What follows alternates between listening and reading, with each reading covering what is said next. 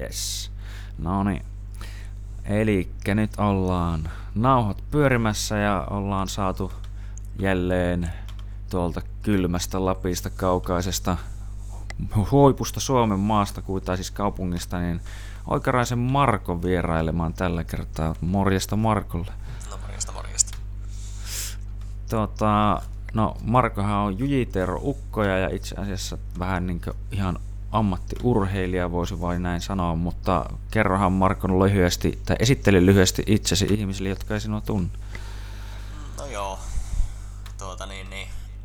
Kyllä me se jyytoroukkokin varmasti olen, mutta niin tuota, minä olen käyttänyt itsestäni tämmöistä hauskaa sanontaa kuin lifestyle-turrikka, eli niin Kyllähän tämä niin kamppailu on tätä minun elämää kyllä suurimmalti osin dominoinut aika mukavasti ja sen mm. parissa tässä nyt on vietetty eniten aikaa sitten, että niin, kai minä olen nyt tämmönen lifestyle-heppu nyt sitten. Mm, lifestyle-turrikka. Ja tämä turrikka oli, otapa, mä kuulin Johanneksen käyttävän tätä termiä, niin kuin, mutta se oli joku sinun kehittämä termi ja mitä se nyt tarkalleen tarkoittikaan? No, en tiedä, koirastakin voi sanoa vaikka, että se on turrikka tai jostakin karvasta elämästä voi sanoa, että se on turrikka. Että mm. niin, niin kai se on joku murresana, me ei sanottu itsekään muista, että kuka sitä on käyttänyt. Me veikkaisin, että se on minun pappa varmaan silloin, kun se on ollut elossa, niin no, on no. käyttänyt tätä sanontaa ja se nyt on tietenkin kuollut varmasti jo kaikkien muiden suusta ja aikoja sitten. Että niin. hmm. Pidät perintöä yllä. No joo, ja minä tykkään puhua murteellakin ja tietenkin nyt nyky ajassa ja yhteiskunnassa niin nämä murteet on kyllä niin hyvin lähellä kuolemaa, että niin Mm, no joo, kyllä. Sehän on tähän vähän tuntuu, että aletaan puuttumaan, että ei saa sanoa jäätelöpuikko vai, tai mitä eskimoa ja muuta. Ja se, sitä ei tiedä, että mihin tämä meidän kieli muutenkin on menossa sekä murteiden, murteidenkin osalta. Että, mutta tuota, tuota. Öö, sulla on, sä oot siis tosiaan, voisi varmaan tosiaan kutsua tai sanoa näin, että jujitsu-urheilija – ja sehän nyt on suhteellisen harvinainen ammatti kuitenkin näin Suomen maalla varsinkin, niin miten sä oot vähän niin kuin tämmöisen pariin päätynyt? Mä muistan, että se ollaan ihan vissi jopa niin hyvin aikaista judotaustaa ja muuta, mutta saat vähän itse ehkä kertoa tästä. No joo, tuota niin, niin kyllähän niin kamppailu on ollut läsnä jo tässä minun elämässä ihan varhaista lapsuudesta tuota niin lähtien, että niin, jos mm. se nyt mennään niin varsinaiseen reenaamiseen, niin kahdeksanvuotiaana me on se judo-reenaamisen aloittanut ja mm. sitä tuli sitten reenattua vähän vielä armeijan jälkeenkin, että niin siinäkin tuli sitä aika paljon sitäkin hommaa sitten nähtyä ja tehtyä ja ää, aika nopea tuli tietenkin kilpailtuakin ja sitten sitä kilpailemisestakin tuli sitten hyvinkin nopeaa sitten mielekästä ja siinä mm-hmm. sitten tuota niin, voisiko mä ollut 10-vuotias, niin oli nämä Atlanta olympialaiset, niin katsoin ne sitten telekkarista ja siellä näkyy ne judomatsikin sitten Ylen kanavalla ja siellä katteli sitten tuota niin, semmoista japanilaista pikkuukkoa, joka tuota niin, selätti kaiken, kaikki muut sitten hyvin helposti ja näyttävästi ja mm. sitten mä päätin 10-vuotiaana, että niin haluan samaa keinolla millä mm. hyvänänsä ja sitten sitä oikeastaan alkoi jo sitten niin alitajuisesti sitten se valmistautuminen sitten siihen tuota, niin, lainausmerkeissä ammattiurheilijan tuota, niin, arkeen. Ja eihän me tietenkään heti alkanut reenaamaan kahta kertaa päivässä, mutta niin, mitä enemmän tuli ikään, niin sen enemmän niitä reenikertojakin alkoi tulemaan sitten viikossa. Ja jossakin vaiheessa ne pienet salikilpailut muuttu kansallisiksi kilpailuksi ja kansainvälisiksi kilpailuksi. Ja sitten tuli päästyä sitten nuorten maajoukkueeseen ja siitä mentiin taas sitten steppiä eteenpäin. Ja Mm. Kävimme sitten tuo urheilukoulunkin sitten vielä tuota niin, niin, pyörähtämässä. Niin ja olihan me sitten vielä urheilulukiossakin, että niin koko ajan sinne sitten niin järjestelmällisesti otettiin niitä steppejä eteenpäin sinne sitten, että joskus aikuisena voisi sitten olla tämä huippurheilija, mikä edustaa mm. Suomea ja tappelee ympäri maailmaa ja haaveilimme siinäkin vaiheessa mm. sitten tuota niin maailmanmestaruuksista olympiakullastakin, että eipä siinäkään hirveän tuota pienillä tavoitteilla menty eteenpäin tai unelmina, jos näin voi sitten sanoa. Kyllä, kyllä. Eli niin kaikki on lähtenyt niin lapsuuden unelmasta periaatteessa. Joo, kyllä. Yhdestä, vaiku, yhdestä vaikuttajasta. Se on ei jännä. oikeastaan yhdestä vaikuttajasta, kyllä siinä on niin muitakin tekijöitä ollut, että niin ennen kuin oikeasti menty siis sitten reenaamaankaan, niin minun lempileikkihän on ollut Kukkulan kuningas. Ja mm. siihen aikaan lapset vielä leikkipihalla. niin, niin, kyllä, sekin vielä. Sehän on niin hurjan vaarallista ja pelottavaa just tommoset Kukkulan kuninkuukkekke, että ihmettä oot elossa kyllä nykyään. Että... Niin, sanoppa muuta. Ja kyllä sitä tuli tietenkin aika paljon katsottua tuota Turtlesia ja mm. uh, kung fu-elokuviakin jonkun verran ja niin edes poispäin. Onhan tässä ollut mm. niinku muitakin vaikuttajia totta kai sitten niinku tähän no valintaan sitten nähden, mutta niin. Kyllä, kyllä. No siis se on kyllähän niitä kaikki, kaikkihan tietyllä tapaa vaikuttaa kaikkeen, mutta lähinnä jotenkin sitten, tai selkeästi tuntuu, että sullakin on niin tuo, kun se on jäänyt mieleen, että se on, niin kuin, kun se on ollut kuitenkin tämmöinen vähän konkreettisempi ehkä esimerkki, kun se on ollut oikea ihminen ja sitten niin se on ö, tehnyt vaikutuksen jollain tavalla nimenomaan, että kun miettii välillä, että tai jotenkin mietin tätä itsekin ennen kuin jotenkin aloiteltiin, niin Mm. On se itsellekin esimerkiksi ihan tommonen, että Suomesta löytyy vaikka jujitsu-urheilijoita, niin ihan niin tietynlainen motivoiva tekijä, että oletko koskaan jotenkin saattanut miettiä, että sinusta voitaisiin joku ottaa joku päivä tämmöisiä vähän niin hyviä vaikutteita ja olet aiheuttamassa ihmisille uria ja muita? No ei en nyt hirveän aktiivisesti, mutta niin, jos sinä nyt sillä lailla käypi, niin mikäpä siinä sitten. Kyllä me tietenkin sitten, mm. kun miekin valmennan tuota niin Emppua, eli Longi Emiliaa, niin mitä nyt tietenkin mm. Empon kanssa ollaan sitten keskusteltu, niin kyllähän tietenkin Emiliakin tuota niin katsoo, että niin mitä mieteen ja koittaa kopioida sitten, että mm. niin, ja se, sekin on tietenkin ihan fakta, mutta niin sitä mm. me nyt sitten tiedä, ku, kuinka moni sitä nyt oikeasti sitten tekee ja millä lailla nyt kuitenkaan, että niin valitettavasti mm, tänne kyllä. Rovaniemelle ihan hirveästi näitä niin laji-ihmisiä tuolta niin eksyy ja tässä että varsinkin korona-aikana ei ole päässyt oikein juttelemaan oikein laji-ihmisten kanssa, pois lukien tietenkin nämä oma sali-ihmiset. Että... Niin, kyllä, kyllä. Joo, se on jännä, miten tämä korona tekee kyllä kaikkea. Tuntuu, että kun taas tuli eilen itse asiassa, että uudelle maalle lisää rajoituksia tulossa, että mm. saapa nähdä, saapa nähdä, että juuri, että mikä, että kolmeksi viikkoa tulee jotain, mitä 20 hengen ihme rajoituksia ja muita, ja en tiedä, tuntuu, että tämä on kyllä niinkö hyvin nimenomaan jollain tavalla ihmismielelle jännää, että kun just nimenomaan pitäisi olla eristyksessä kaikista muista ja tyyliin pitää etäisyyttä kaikkiin ja niinkö jotenkin semmoista, että vähän niinkö just niinkö tulee mieleen, että kun puhuttiin just vaikka näiden sinun kanssa reenikavereidesi kanssa viimeksi niin täällä, että miten niin just vaikka jutsussa tulee tämmöistä niin sosiaalisuutta ja läheisyyttä ja miten se on jotenkin ihmisille tärkeää, niin tämä korona tuntuu kääntävän sen kaiken just sille, että menkää kaikki vaan saatana kauemmas toisistanne koko ajan. Joo, se on kyllä on tosi, niin kuin... se on kyllä sääli. Se on kyllä tosi sääli, että niin tilanne on mikä on ja se vaikuttaa mm. kyllä tosi negatiivisesti kyllä varmasti kaikki. Mm. Kyllä, kyllä. Tosi enemmän ja tosi Joo. vähemmän tietenkin. Kyllä. Että tota, pienestä asti oot niin ollut urheilija ja tehnyt tosiaan jopa niin tolleen ihan öö, tietoisesti steppejä. Niin, oliko sulla muuten kukkaa sen ennemmin niin neuvomassa tai jeesaamassa? No varmaan vanhemmat tietenkin, mutta tuota, muuten niin neuvomassa sua silloin ollut nuorempana näiden steppien kanssa? Mm, no kyllähän mulla on ollut tietenkin paljonkin ihmisiä, jotka on antanut vinkkejä ja neuvonut niitä näitä, mutta niin valitettavasti niin ei mulla oman määritelmän mukaan ei ole koskaan ollut käytännössä valmentajaa. Hmm. Eli valmentajallahan minä tarkoitan siis semmoista ihmistä, joka suunnittelee seuraajaamiset, kilpailemiset, hmm. ähm, valvoo vähintään suurinta osaa niitä sinun reenejä ja on suurimmassa osassa niitä sinun kilpailujakin sitten vielä läsnä. Mm, mm. Että hyvinkin niin tämmöinen kokonaisvaltainen rooli ja tietenkin sitten tämä, miten se nyt taas tiivistäisi, Suomi ei ole urheilumaa monellakaan mittarilla, niin sehän nyt ei tietenkään tällä mm. vapaaehtoistoiminnalla nyt oikein toteudu. Mm. Paitsi jääkiekon suhteen, siellä on Joo, siis totta kai ja varmasti hiihtoa jotain muuta, näitä siis isompia lajeja, missä me ollaan oikeasti maailman huippua ja loistavia, mutta niin, mm. niin, niin, suurin osa niin huippurheilusta niin on kyllä, niin kuin, miten se nyt sanoisi, resurssit on todella todella puutteellisia verrattuna verokkimaihin. Mm. Kyllä, kyllä. Että kyllä mullakin on niin Reneissä ollut paljon ihmisiä, jotka on niin neuvonut, että no teepä tämä tekniikka tällä lailla ja no tehdään nyt vähän mm. näin ja nuin. Ja, ja on mulla esimerkiksi on käynyt puntteja nostelemassa pienenä, niin on välillä joku opettanut tekniikkaa ja niin edes poispäin, mutta niin mm. kyllä siinäkin olisi ollut aivan pirun paljon niin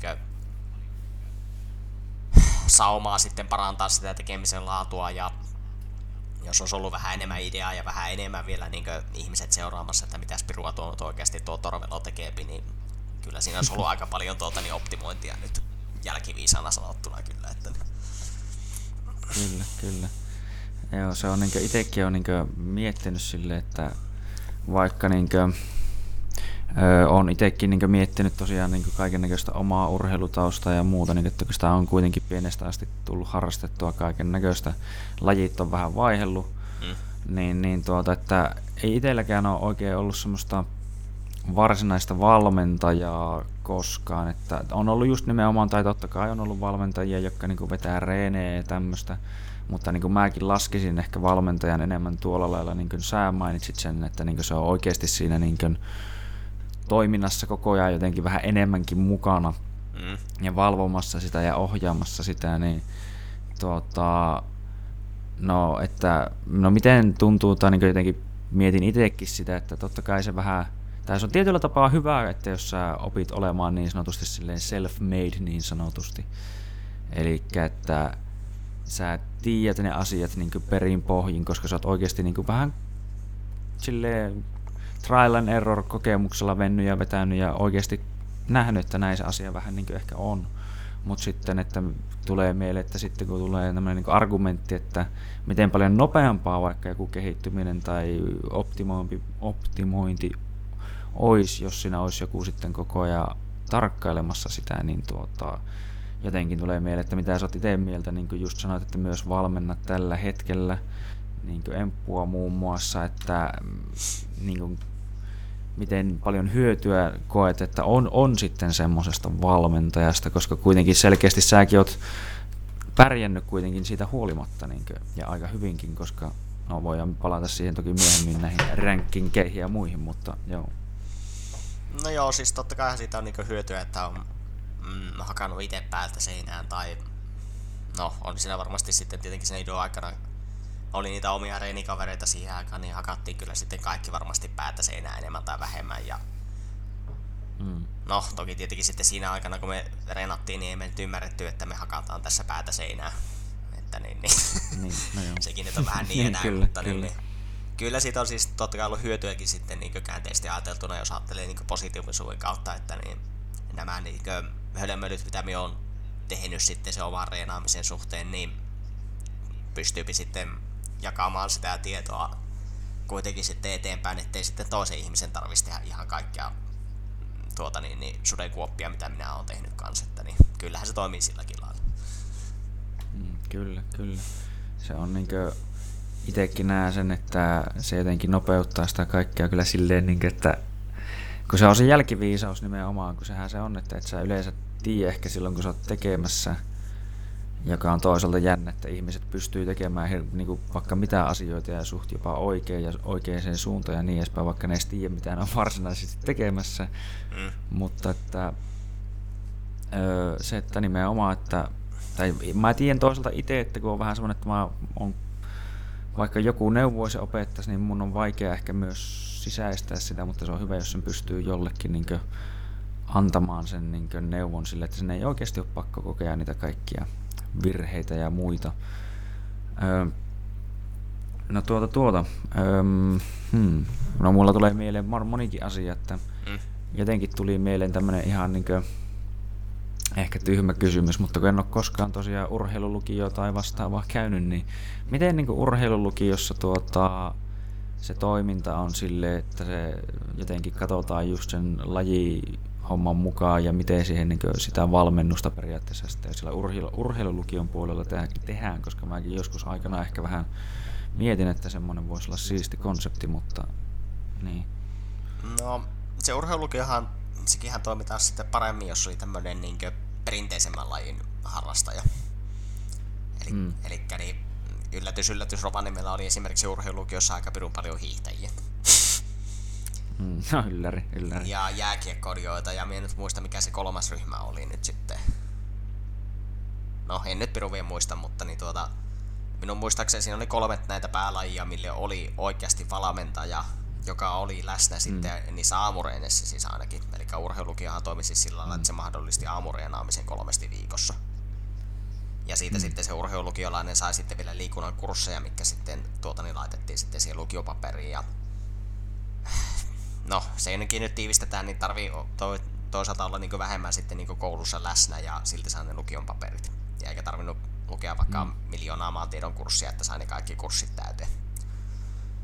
No, Mutta no. jos mennään siihen urheiluun sitten takaisin, niin, tuota, niin, niin niillähän se toimi suhteellisen hyvin, että siis siellä oli ne valmentajat sitten suunnitellut ne reenit ja niin läsnä ja se oli paljon sitten organisoidumpaa se tekeminen, mutta niin sitten kun minä olin judoka, ja vaikka mm. meitä judokoitakin oli sitten jossakin vaiheessa, niin olisikohan meitä ollut kahdeksan vai yhdeksän sitten tuota, niin, niin siinä urheilulukiossa. Ja sitten ammatillisessa puolellakin oli yksi minun kaveri tuota, niin koulussa, mikä sai sitten kans sitten tämmöisen urheilijan statuksen jotakin kautta, että se pääsi niihin aamureeneihin mm. mukaan.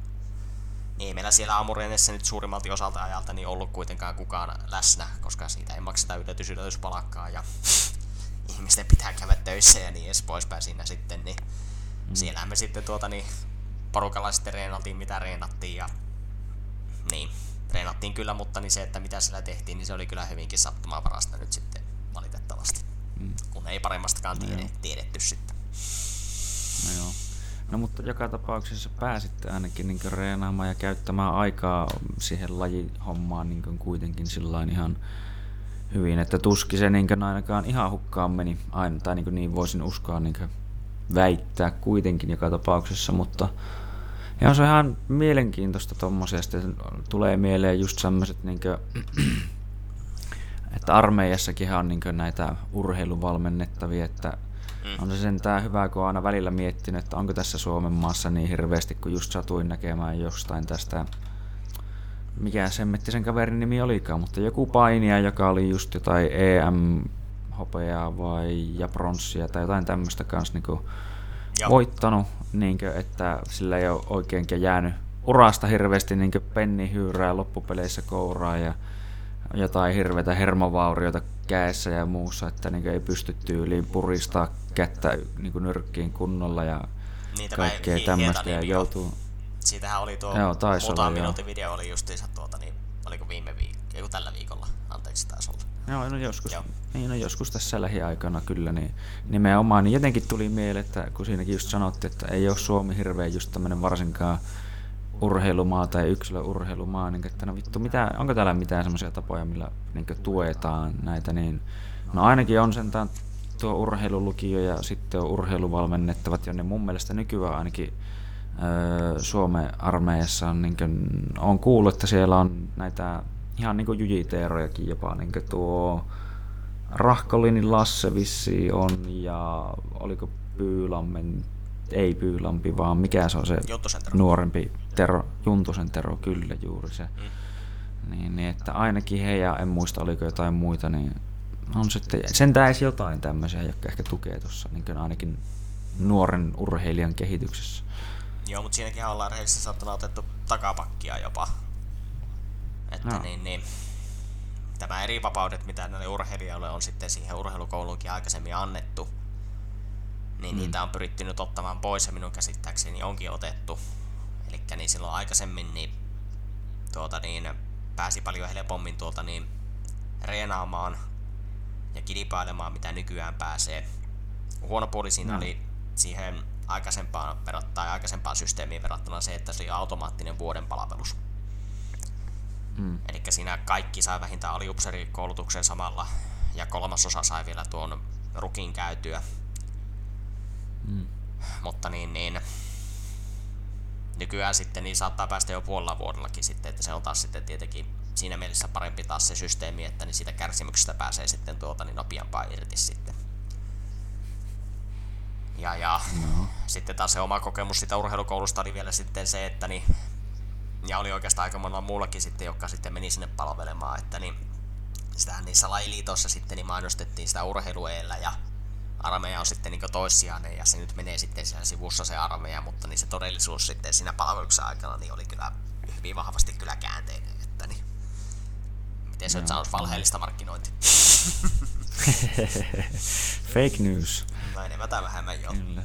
Riippuen taas tietenkin, että no. mitä parempi urheilija olit silloinkin, niin luonnollisesti sen enemmän siihen pääsit tuota, niin kilpailemaan ja reenaamaan kyllä kans, että niin, mm. ää, niin, jos olit tuota niin, no mitenkään sitten sanoisi, olympiataso urheilija tai oikeasti kävi niin MM-kisoja läpi tai muuta vastaavaa sitten, niin silloin se systeemi toimii suhteellisen mukavasti kyllä semmoisille urheilijoille, mutta niin, mm. jos et ollut ihan sen tasoinen urheilija, valitettavasti niistäkään urheilijista, jotka sitten menee sitten armeijan ikäisenä sinne, niin ne ei ole vielä aikuisten sarjoissa hirveästi menestynyt, ja vaikka oltaisiin nuorenkin sarjoissa menestynyt, niin yleensä on sitten siirrytty aikuisin tai ollaan siirtymässä, ja mm. siinä jää sitten vähän semmoiseen pieneen limpotilaan sitten vähän ne urheilijat siellä. Mm. Joo. No tulee mieleen, kun sä, sähän olit nimenomaan nuorten maajoukkueessa ja jossain muussa, niin miten niinkö, mä en nyt muista jotenkin, niin, niin miten niinkö silleen, voisiko sanoa menestyksekäs judoka sä niinkö sitten olit, että mitkä oli niinkö sun parhaimpia tämmöisiä saavutuksia niinkö judon saralla? Mm, no, minähän en ole koskaan saanut arvokisa edustusta, että niin siinäkin oli vähän semmoinen pikkuinen problema, että me ollut aina tämmöinen pirun pieni kääpiö Mm. Ja, ja minä yritin aina kasvaa sitten niin sarjaa kiinni. Eli silloin kun mä pääsin mm. tuota, niin, niin, siihen nuorten tuota, niin maajoukkueeseen, niin siinäkin on kahta ikäluokkaa vielä sitten. Eli ensimmäinen oli alle 17-vuotiaiden ikäluokka. Ja sitten jos halusit arvokisaedustuksen, niin pienin sarja sitten miehissä niin oli 50 kiloa. Okay. Joo. No mutta kun minä en perhana painanut. Minä ensimmäisenä vuonna, kun minä pääsin siihen ikäluokkaan, niin minä painoin, olisiko ollut 41 vai 42 kiloa. Joo. Kansainvälisessä kilpailussa oli kuitenkin sarja 45, mutta niin sitä jostain kumman syystä, niin sitä sarjaa ei sitten tietenkään ollut siellä EM-kilpailuissa. Että me kuitenkin pääsin niin kansainvälisiin kilpailuihin tuota, niin, niin, kilpailemaan siihen pienempään sarjaan, mihin me olin vielä siinä vaiheessa alipainoinen myöskin. Mm, ja sitten mm. toisena vuonna niin me sain sen 45 sitten kiinni. Me taisin painaa jossakin vaiheessa 46-47 kiloa. Mutta kun me halusin tietenkin kilpailla siellä 50 kilon sarjassa, että me pääsisin sitten niihin EM-kisoihin, niin, niin se oli sitten aina sitä painon tuota, niin, niin, kasvattamista, mikä sitten tuota, niin, ei oikein onnistunut. Ja no, sitten kun me pääsin siihen 50 kiloon, niin sitten vaihtui taas ikäsarja alle 20-vuotiaisiin. Ja siinä taas sitten se pieni painoluokka oli 55 kiloa, mihin me olin taas 5 kiloa liian pieni. Ai, ai, ai. Ja siis tämäkään sarja ei ollut sitten EM-kisoissa. Pieni painoluokka mm. EM-kisoihin niin oli 60 kiloa. No niin. Mutta minä oikeastaan mm. kasvanut siihenkään painoluokkaan vielä sitten kolme, kolmessa vuodessa, mitä se ikäluokka sitten kesti. Et se viimeinen vuosi, mitä minä oli sitten siinä nuorten sarjoissa, niin painoin semmoista 57-58 kiloa. Joo, joo. Et siinä vähän, vähän jää vajaaksi. Niin, niin. Et siinäkin no, esimerkiksi, tot... jos joku olisi perhana tuota, niin neuvonut, että miten sitä massaa saadaan siinä puntilla tuota, niin kasvatettua, niin olisi saattanut vaikka saadakin sen perhana painosarjat kiinni tarpeeksi no, nopeaa, no. mutta niin sitä nyt ei valitettavasti tapahtunut. No, ja sitten tuota, niin, kerran niitä arvokisaedustuksia nyt ei sitten tullut, niin minä nyt kiersin niitä kilpailuja sitten siellä maailmalla ja siinä oli semmoista niin nuorten maailmankappia. Mm. Eli aikuisille oli oma maailmankappi ja sieltä kerättiin sitten menestystä ja niiden perusteella sitten lajiliitot tietenkin aina maittain, jotka menestyi parhaiten ja saattoi tietenkin olla oman maan karsintakilpailukin vielä, niin laitettiin sitten niihin arvokisoihin, EM-kisoihin ja MM-kisoihin sitten niitä urheilijoita. Ja niin niitä nuorten maailmankappeja kiersi. Siellä tuli, ootapa nyt yhdessä maailmankapissa, niin oliko me seitsemäs. Mm. Ja, ja resti sanottuna, jos me niinku ajattelee sitä niinku omaa niinku menestyksen tasoa, niin me oikeastaan mittaa sen menestyksen tason sillä, että me pääsin edustamaan edes sinne niihin isoihin maailmankapin kilpailuihin. Koska käytännössä sitten mm, ne mm. muut nuoret urheilijat, mitkä oli siellä, niin siellä oli paikan päällä huippujapanilaisia, huippuvenäläisiä, korealaisia, jne, jne, isoista judomaista, ranskalaisia, ja sitten pääsi kuitenkin siihen samaan niin reeniporukkaan sitten niissä kansainvälisissä kisoissa ja reeni, tuota, niin, niin, leireillä.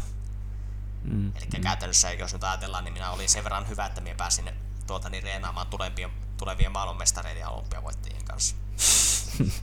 niin, no ei se todellakaan huonosti ollut, että kyllä nimenomaan, että vaikka se niin olikin ehkä sanotaan pikkusen niiden alla, niin kyllä se aika, aika helvetin kovaa tasoa kuitenkin on, jos miettii silleen sitä, miten pieni määrä ihmisiä oikeasti saavuttaa sitten kuitenkin loppupeleissä sen tason kuitenkin.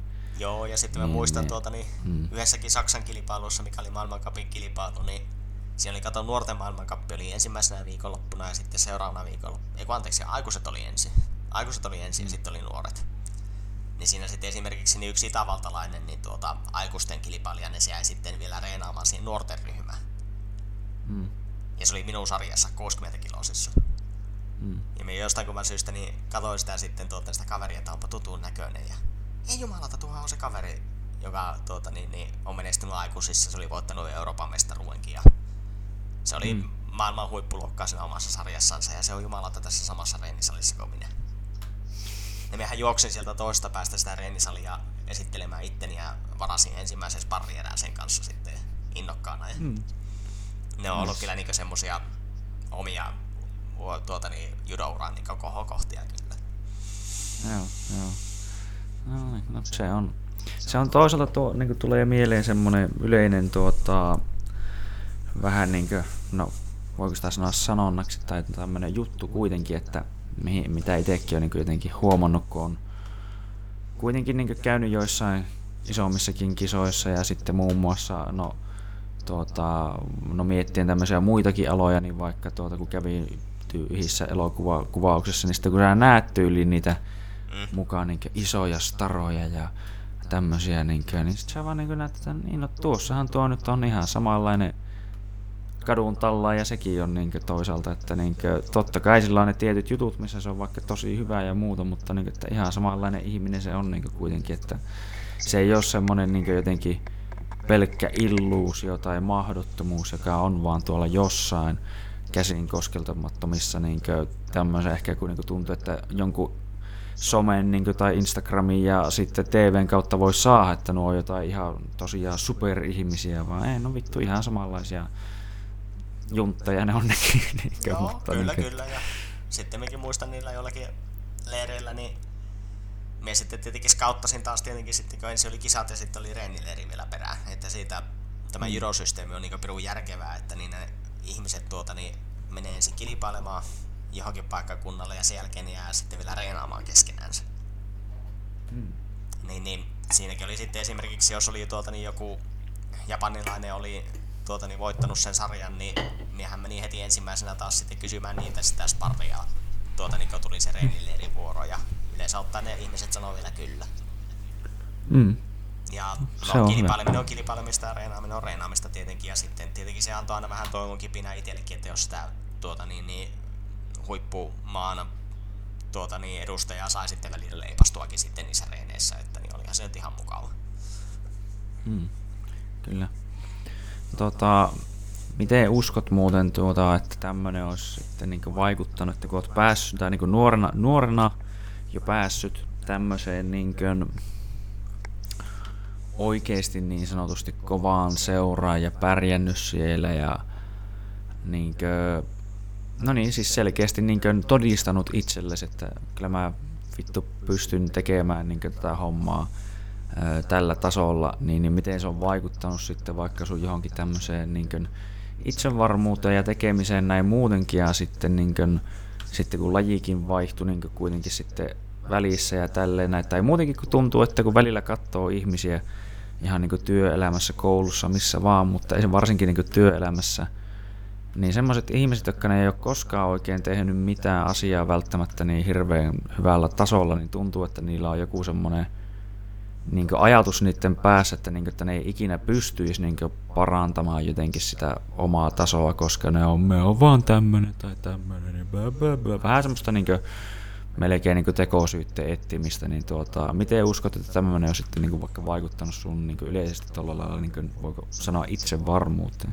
Tuo oli itse asiassa todella hyvä kysymys ja siinä on periaatteessa vähän niin kuin pieni ongelma, että kun jos nyt niin tiivistää nyt, niin mehän on niin kasvattanut sitä omaa itsevarmuutta niin hyvin pienestä pitää, tekemällä asiaa, mm. mikä on perkele hankalaa ja haastavaa fyysisesti ja henkisesti mikä tietenkin kasvattaa sitä sinun omaa kapasiteettia sitten siinä mielessä. Mm. Ja sitten kun mennään tähän niin keskusteluun vaikka sitten jonkun normaali ihmisen kanssa, no miten se normaali ihminenkään nyt sitten taas määritellään, mutta niin kyllä minä niin huomaan, niin kuin, että siinä omassa itsevarmuudessani on aivan piru iso käppi verrattuna todella moneen mm. muuhun ihmiseen. Että niin, mm. kun se normaali ihminenkin saattaa jännittää ihan yksinkertaisia asioita ja tilanteita, mikä niin itsellä tulee, niin kuin, ei niin kuin, ole edes lähelläkään, niin kuin, että hermostuttaisi. Ja totta kai mm, sitten mm. taas tietenkin takapakkia ajatellen sitten, että niin kyllähän minullakin on niin epävarmuuksia, kyllähän mekin on epäily itseäni ja sekin on ihan inhimillistä ja se on aivan sama, vaikka se, että mä olen maailman kyllä. paras ja maailman dominoivin ihminen sillä omalla alalla. Mm. Mutta niin, niin kyllä niin kuin, näkee niin semmoista ihmisistä, että niin, kyllä on niin todella paljon niin semmoista potentiaalia, mikä ne niin itse tuota, niin, omilla ajatuksillansa tappaa ennen kuin ne on oikeastaan edes yrittänyt. Mm, en minä pysty tekemään tätä ja tätä, kun minä olen nyt tämmöinen ja en minä ole koskaan tehnyt näitä asioita tällä intensiteetillä tai mm. noin kovaa tai onpa kyllä nyt hankalaa tehdä niin ja näin ja noin ja että niin omalla lailla me on vähän niin kuin itselle ja ulospäinkin välillä sanonut, että niin se on vakava sairaus, mistä voi kyllä parantua. että niin. kyllä, kyllä. Se on hyvä. Hyvin sanottu. Että kyllä se huomaa että... niin ihmisistä, että niin mekin esimerkiksi, kun me on nyt ollut henkilökohtaisena avustajana tuosta niin heinäkuusta alkaen. No. Ja mulla on työmatka 9,5 kilometriä yhteen suuntaan. Mm. Ja mulla on pirkkapyörä, millä minä pyöräilen. Se on muutaman kympin pyörä, missä on kolme vaihetta. Välillä mm. kolmas vaihe ei toimi. Mm. Se, siis se ei sovellu käytännössä niin yli muutaman kilometrin pyöräilyyn. Ja minä pyöräilen nyt tällä hetkellä niin noin 50 kilometriä normaaliviikkona mm. sillä surkealla pyörällä. Ja sitten ihmiset katsoo minua jotakin superihmistä, että perhana kun sä jaksat pyörällä tuolta niin 9,5 metriä, 9,5 kilometriä toiseen suuntaan, 9,5 kilometriä toiseen suuntaan pari kertaa viikossa. Että no ei se nyt, mm. jos se niin tavallinen pulli ainakin sen haluaa tehdä, niin kyllä se perhana onnistuu. Kyllä. Ei välttämättä pyörälle niin nopeaa kuin minä tai ei suorita sitä niin no, samalla intensiteetillä kuin minä, mutta niin kyllä se nyt perusterveelle nuorelle ihmiselle niin on aivan inhimillinen suoritus vielä. Kyllä, samaa mieltä. Ja olen itsekin törmännyt tämän tyyppisiin juttuihin, niin kuin, että ihan vaan niin yleensäkin, kun mua jossain vaiheessa alkoi melkein niin vituuttaa, kun sitä tuli niin paljon itse asiassa, niin kuin, tai jossain vaiheessa liikuttua just autolla ja tälleen. Ja mm. Sitten mä aloin miettiä, että kun oli sitten näin, että, kyllä, niin kuin, että nuorena sitä, tai nuorempana sitä niin kuin, tuota, polki aina pyörällä joka paikka, että ei ollut mikään ongelma. Niin, niin sitten mä aloin vaan niin polkemaan pyörällä sitten joka paikka ja se oli just semmonen nimenomaan alkuun semmonen kunnon mummorotisko. Mä ihan niin tarkoituksellakin melkein ostin semmoisen, että kun siinä oli just semmonen hieno korikato eessä, niin sit siihen voisi kesällä laittaa jonkun Bluetooth kaiuttimen ja lähteä ridailemaan kuule kylille saatana niin kavereiden kanssa. Niin niin, niin ei, se, ei se mikään, niin kuin, silläkin mä vaan polkiin nimenomaan menemään, että ei se ollut nimenomaan yhtään mikään ongelma, mutta totta kai se voi alkuun tuntua vähän ehkä jännältä, kun sitä on tehnyt pitkään aikaa ja just niin kuin perseellä on tottumista siihen, että kun se on sitä asfaltilla välillä hakkaa, niin se tuntuu, että on ahteri hellänä tai jotain vastaavaa, mutta sitten siitä se lähti ja kyllä niin kuin nimenomaan moni olikin sille, että miten vittu nämä jaksat, ei, ei helvetti, että sitten ei se, se on vähän takapakkia se... tähän keskusteluun, että minun mielestä, niin omasta mielestä siis tietenkin asiasta saa olla eri mm. mieltäkin, että niin tämmöistä arkista asioista on tullut niin semmoisia, mitä niin katsotaan niin alhaalta ylöspäin ja todella mm. korkealle vielä. Et se on itselleen mm. niin todella absurdi ja valitettavaa mm, kehitystä, mutta niin, niin minkäs teet? Kyllä mekin, mu- kyllä mekin muistamme, yksi kerta oltiin emänän kanssa, niin mentiin Prismaan ostamaan viikon ruuat. Kummallakin on reppu tuota, niin tuossa selässä, että me saadaan ne viikonruvat sitten kotiin. Meillä on puolitoista kilometriä tästä niin, tuota, niin Rismaa ja puolitoista kilometriä takaisin ja siellä sitten tulee yksi tuttu sitten tuota, niin, pihalla vastaan ja se katsoo meitä, että ootteko te pyörällä kaupassa? Joo, kyllä me ollaan pyörällä kaupassa. Mutta se on hirveän raskasta tuota. No, ei, ei se nyt ole hirveän raskasta ole, että niin tuota, viisi minuuttia se pyöräilee takaisin ja sitten tuota, niin takaisin saattaa mennä kuusi minuuttia, kun on pikkusen enemmän tuota, niin tätä painoa sitten tuossa selässä. Hmm. Että ei sitä nyt kyllä niinku, ei, ei nyt saa kyllä millään lailla raskasta kyllä tästä tekemisestä. kyllä. Itellä on vähän, no nykyään mulla kyllä toisi on paljon parempi pyörä, kun mä sitä jotenkin sitten vähän innostuin tuossa vaiheessa vähän lisääkin, että tuli sitten käytyä semmoisia niin pitempiä lenkkejä. Kävinköhän mä pisimmillään jonkun ehkä 60 kilsaa niin aika lailla yhtä soittoa, mutta tuota, anyway, niin tuota, että käyn nimenomaan pyörällä kaupassa, kun se on just tolleet sinne hyvä, että on edes puolitoista kilsaa ja sitten kun lähet, lähtee kaupasta, niin nakkaa riippuen onko yksi vai kaksi ruokakassia, niin siihen tangolle vaan, niin kyllä se aika nätisti siinä kulkee mukana, että ei se niin todellakaan kerkee hirveä. Ainut toki meinaa pikkusen hiki tulla tuossa loppupäässä, kun se on semmoista ylämäkeä, niin se, tai loivaa ylämäkeä se loppumatka, niin kun siihen pitää pikkusen aina kuitenkin polkesta, että se pyörä kuitenkin liikkuu. Niin, että ei se nyt mitenkään ylitse pääsemätöntä missään tapauksessa ole, kun muun muassa on niin kuin, no, eräs tuttava, joka on niin silloin melkein tien, hyvä ettei tien toisella puolella kauppa, pikkusen kauempana sille, että sanotaan, että kun 50 metriä pitää sitten kävellä, niin sitten se on saatana niin tyyliin menee sinnekin autolla. Joo, että niin, kuin, niin, niin, on vähän, että no, no. Niin saa sitä niin tehdä, että eipä sitä kukaan käy tie kiellä tietenkään, mutta niin on se Ei. oma niin ajattelumaailma niin hyvin erikoista. Hmm. Sitten minullekin välillä tuota, niin tarjotaan autokyytiä reeneen hintaa reenistä pois, niin minä vastaan sitten nohevasti sitten niille ihmisille, että älkää viekö minun terveyttä. niin, niin. Kyllä. Öö, höm, ootapas, mitähän mä nyt mietinkään. Öö, no mutta tuota tuota.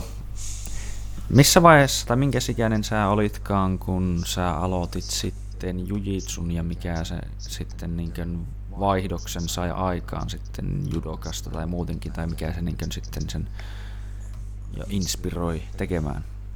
No, siinä kävi taas nyt sitten sillä lailla, että kun sitä armeijasta sitten selvittiin, niin mehän rikoin itteni armeijassa aika mukavasti, että niin, siinä oli sitten sitä intensiteettiä sitten todella paljon liikaa jälkikäteen taas mm. sitten ajateltuna, eikä taas ollut sitä ihmistä, joka olisi sitten ollut kontrolloimassa sitä intensiteettiä ja sanonut minulle sitten, että pitäisikö välillä ottaa vaikka vähän kevyemminkin.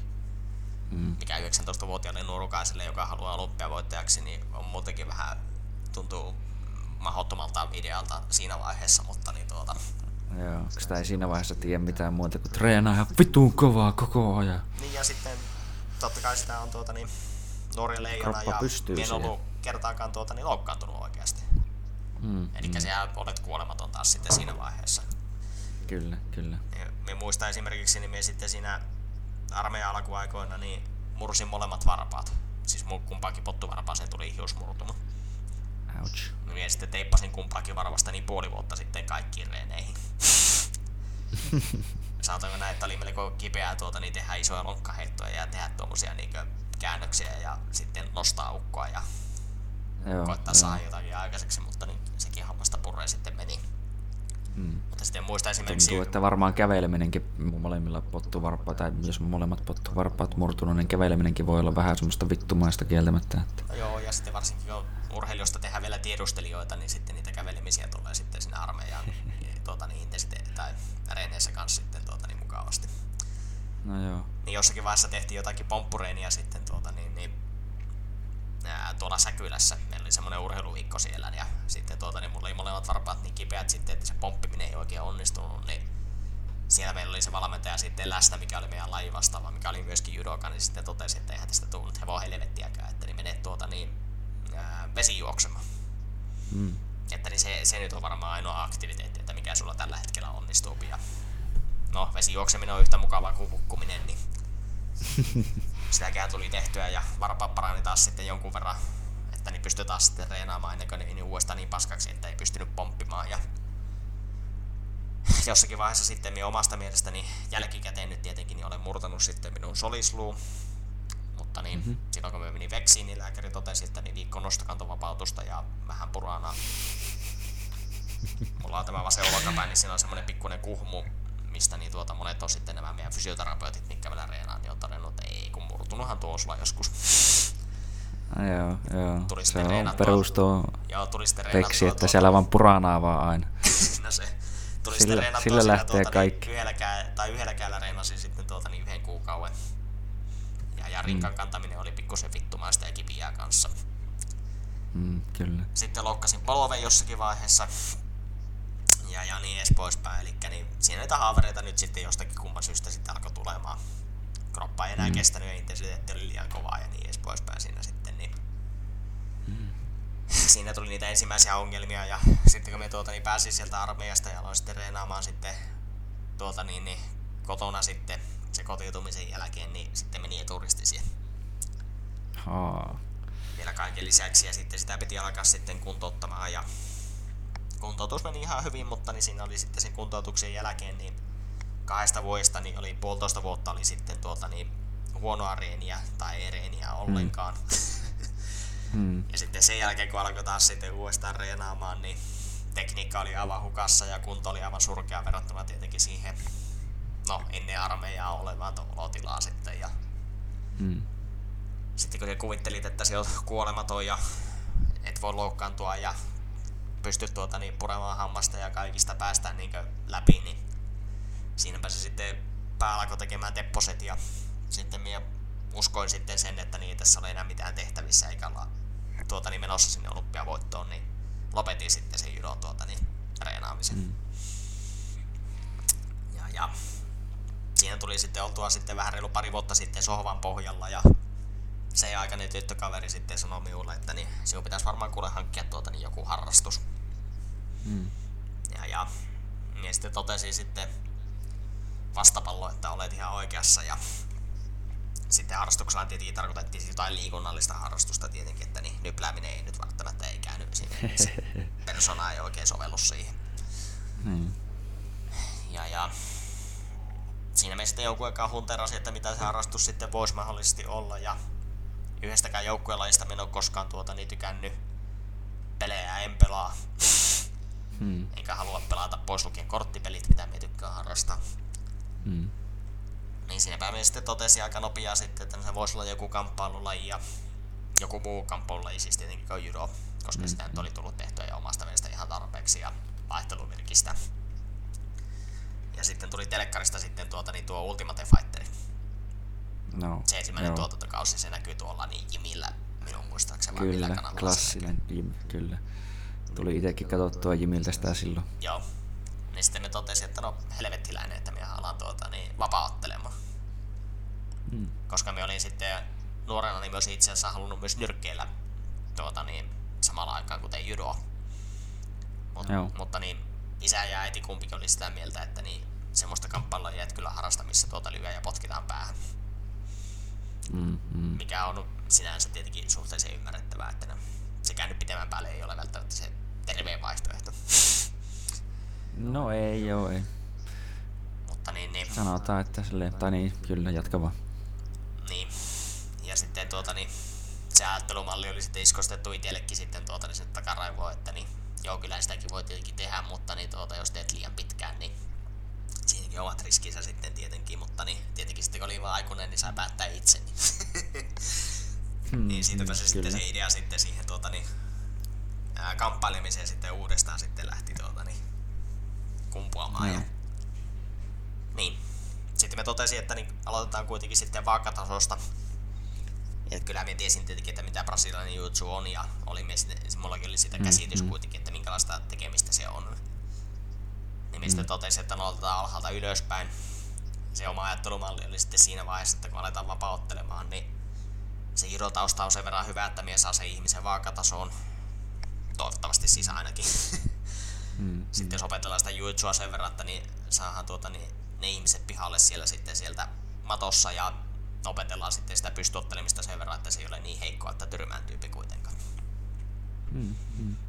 Mutta sitten se jutsu, jutsu vähän niin kuin eskaloitu, eskaloitu ja sitten tuota, niin se vapauttelu jäi nyt sitten vähän taka-alalle. Joo, kyllä. Tuntuu, että tuo on niin kuin silleen suht yleistä, että monella se on ollut jopa, tai on kuullut, että monia on semmoisia jujiteeroja, jotka on niin kuin lähtenyt vähän niin kuin vapauttelemaan ja sitten jossain vaiheessa on ollutkin silleen, että Aa, että tässä on tämä osapuoli, että missä ei niinku hakata päähän ja muuta, ja tämä on ihan kivaa. Ja tällä, niin, että tämä on ihan mukavaa, että niin nimenomaan ei tarvitse sitten ottaa välttämättä oikein sitä riskiä, että sitten sitä ainakaan jatkuvaa päähän tapahtuu, vaikka kyllähän siinäkin riskejä ja kolinaa välillä tulee, on niin siis muita juttuja kuin, niin kuin lyöminen, mutta siis itsekin viime viikolla muun muassa sain niin polvesta naamaa sille, että oli melkein viikossa ilman mustana tyyli, että, oli, että kyllähän näitä on. Ja sitten on jotenkin myös niin vähän, vähän niin hauska tavalla, että mä muistan, että meidänkin vanhemmat on ollut just silleen, että kun nimenomaan samaisesta Ultimate Fighterista ja muusta niin innostuneena on niin toki ollut just niin miettiä itselläkin, että on ollut muita vaikuttajia, että on ollut aina kaiken näköiset kung fu-elokuvat ja muut ollut tosi niin siistejä ja mieleen ja niin kuin lätkääkin harrasti, niin sielläkin jollain tavalla jopa niin ne tappelijat oli ihan kovia ja muuta. Tai niin kuin, no totta kai lätkä on muutenkin hieno laji, mutta niin, kuin, niin, niin että sitten oltiin sitä mieltä, että sinä et tommosen niin päähakkauslajiin mene, että onko siinä mitään järkeä, että sitten on ihan pää yhtä mömmöä ja muuta ja näin edespäin. Mutta Niinhän niin kuin itse en silloin, vaikka en sitä aikuinen ollutkaan, niin sitten aloin kuitenkin käymään siellä niin kertomatta, kunnes mä olin käynyt siellä jo vissiin jonkun pari kuukautta tyyliin sille, että joo, hei, mä oon muuten nyt käynyt kamppaille tässä niin jonkun aikaa, niin sitten se oli vaan vähän niin jollain tasolla hyväksyttävää. Että, niin, Jos sä oot käyttänyt tätä hyvää lähestymistapaa tähän asiaan, eli niin tuota, olikohan se tuossa, missä kirjassa se oli? Oliko se neljän tunnin työviikossa, että niin on paljon helpompi tuota niin saada anteeksi, kun saada lupa. Niin, kyllä. mm. Että niin, niin, sehän on ihan fakta myöskin sekin. Toimii mm, itse saa hyvin myös työelämässä. Mm, kyllä, kyllä. Mutta joo, siinä kävi nyt vähän sillä lailla sitten, että niin, siis minä aloitin sitten niin Jutsun vapauttelua ajatellen ja tulihan sitä käytyä sitten jonkun verran niissä vapauttelureenissä ja potkunyrkkelyreeneissä ja onhan me ottanut muutama amatöörimatsinkin kuitenkin vapauttelua. Joo. Mutta niin, niin kyllä me tykkäsin kuitenkin sitten sitä jutsusta sen verran paljon enemmän, kun siihen pääsi siihen lajiin sitten sisään, että niin mitä se oikeasti on ja mitä siinä on mahdollista tehdä. Ja se oli mm. aivan maagista, että kuinka tehokasta se mattokamppaileminen oli, kun totta kai sitäkin on judossa jonkun verran. Mm. Mutta kun sekin on nyt niin paljon niin hieno, hienompaa sitten tietenkin sitten tämä tekeminen jutsun parissa ja niillä säännöillä sitten, että siinä on niin paljon niitä nyansseja, mitä judossa ei tietenkään tule eikä ole, niin hmm. se kyllä vei sitten niin aivan mukanaan. Eikö se ole sille, että judossa on joku semmoinen, että tuota, se on jo hyvin lyhyt aika, mikä siellä matossa edes voi olla tai jotain vastaavaa? Juu, että niin, niin hyvä kilipparipuolustus tuota, niin, niin, korvaa kaikki muut puutteet sinun tuota, niin, mattotyöskentelyssä judossa. Okay, okay. Että jos ei osaat puolustaa kilipparia 15-20 sekuntia, niin, niin se on taas pystyssä se matsi. Joo. Se ei käytännössä tarvi osata mitään. Joo. Ja Pistikö sama homma tietenkin on judo niin tai PIssäkin sitten, että niin jos et sä haluat tuota niin otella pystyssä, niin menet perseelle, niin sekin osa-alue voidaan melko hyvin niin, välttää niin, sitten niin. kyllä. Kyllä, kyllä. Että oliko judossa kuristukset muuten sallittu? Käsilukkohan siinä ainakin on sallittu ja mitä muuta siinä oli jotain näitä. Joo, siis käsilukkohan saa tehdä, eli tuohon kyyrän nimeen saa tehdä minkälaisen lukon tietenkin tahansa. Joo. Ja kuristaahan saa millä tahansa. Pois lukien taas mm. tietenkin se, että niin jos on kaulus on tuota, niin tuossa leualla, niin ei saa kuristaa ja RNC ei saa tehdä naamasta, mutta niin, niin. Joo. Kyllä siinä Kyllä. On kuitenkin niitä, hyvin paljon niitä samoja elementtejä, siis jos me ajatellaan siis kilpailu ja kilpailusäännöt niin pois.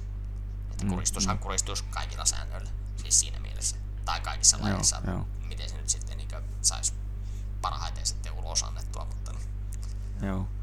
Kun mä tuli vaan jotenkin mieleen, kun mä oon yhden kaverin jotain judomatseja muutaman nähnyt, kun se lähetti ne mulle silloin niin kysyi jotain, niin kun se ei ollut itse oli vasta aloittanut silloin jujitsun, niin tuota, oli sitä käynyt vähän aikaa, että näkikö se niissä judohommissa mitään, kun se meni just maahan. Että kun mä muistelin just jotain, että se oli kilipparissa ja muussa tämmöisessä niin päällä, että meinas päästä selkään, tai oliko jopa, että pääsi ihan hetkeksikin selkään, niin sitten mä jotenkin muistelin, että olisiko sinne saanut edes sitten kuristaa tietenkään, mutta näköjään saa, joo.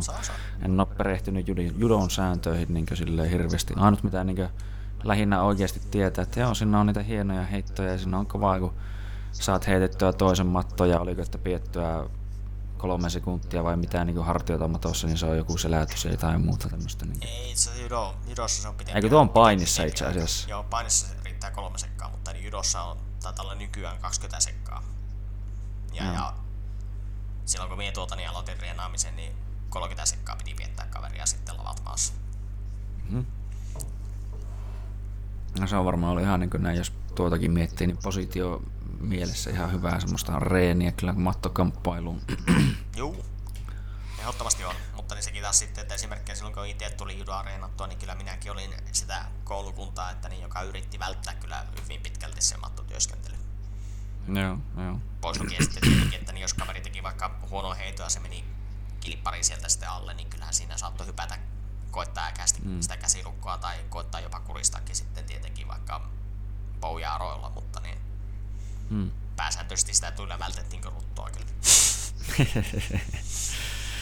öö, vielä muuten kysymys siitä, että miten sulla meni muuten se öö, amatöörivapaari uraa sitten niin sanotusti, että monta matsia sä kerkisit sitä ottaa? Emme ottanut koko kolme matsia ja nehän kaikki oli täällä Rovaniemellä, kun täällä järjestettiin näitä Arctic Fightteja silloin mm, aikanaan. Ja, mutta niin, niin, eihän ne hirveän hyvin mennyt, koska niin, mä olin kuitenkin jo enemmän tuota, niin siinäkin vaiheessa sitten tuota, niin, painottanut sitä reenaamista siihen jutsuun. Ja mä muistan mm. ensimmäinenkin kerta, niin ja sitä järjestettiin sitä iltamaa, niin multa sitten kysyttiin tuota, niin kaksi kuukautta aikaisemmin, että niin haluatko matsata. Joo. Ja mä sanoin, joo, voin matsata. Mutta siinä oli sitten viikko aikaisemmin oli muun muassa BI Finish Openin kimonolla.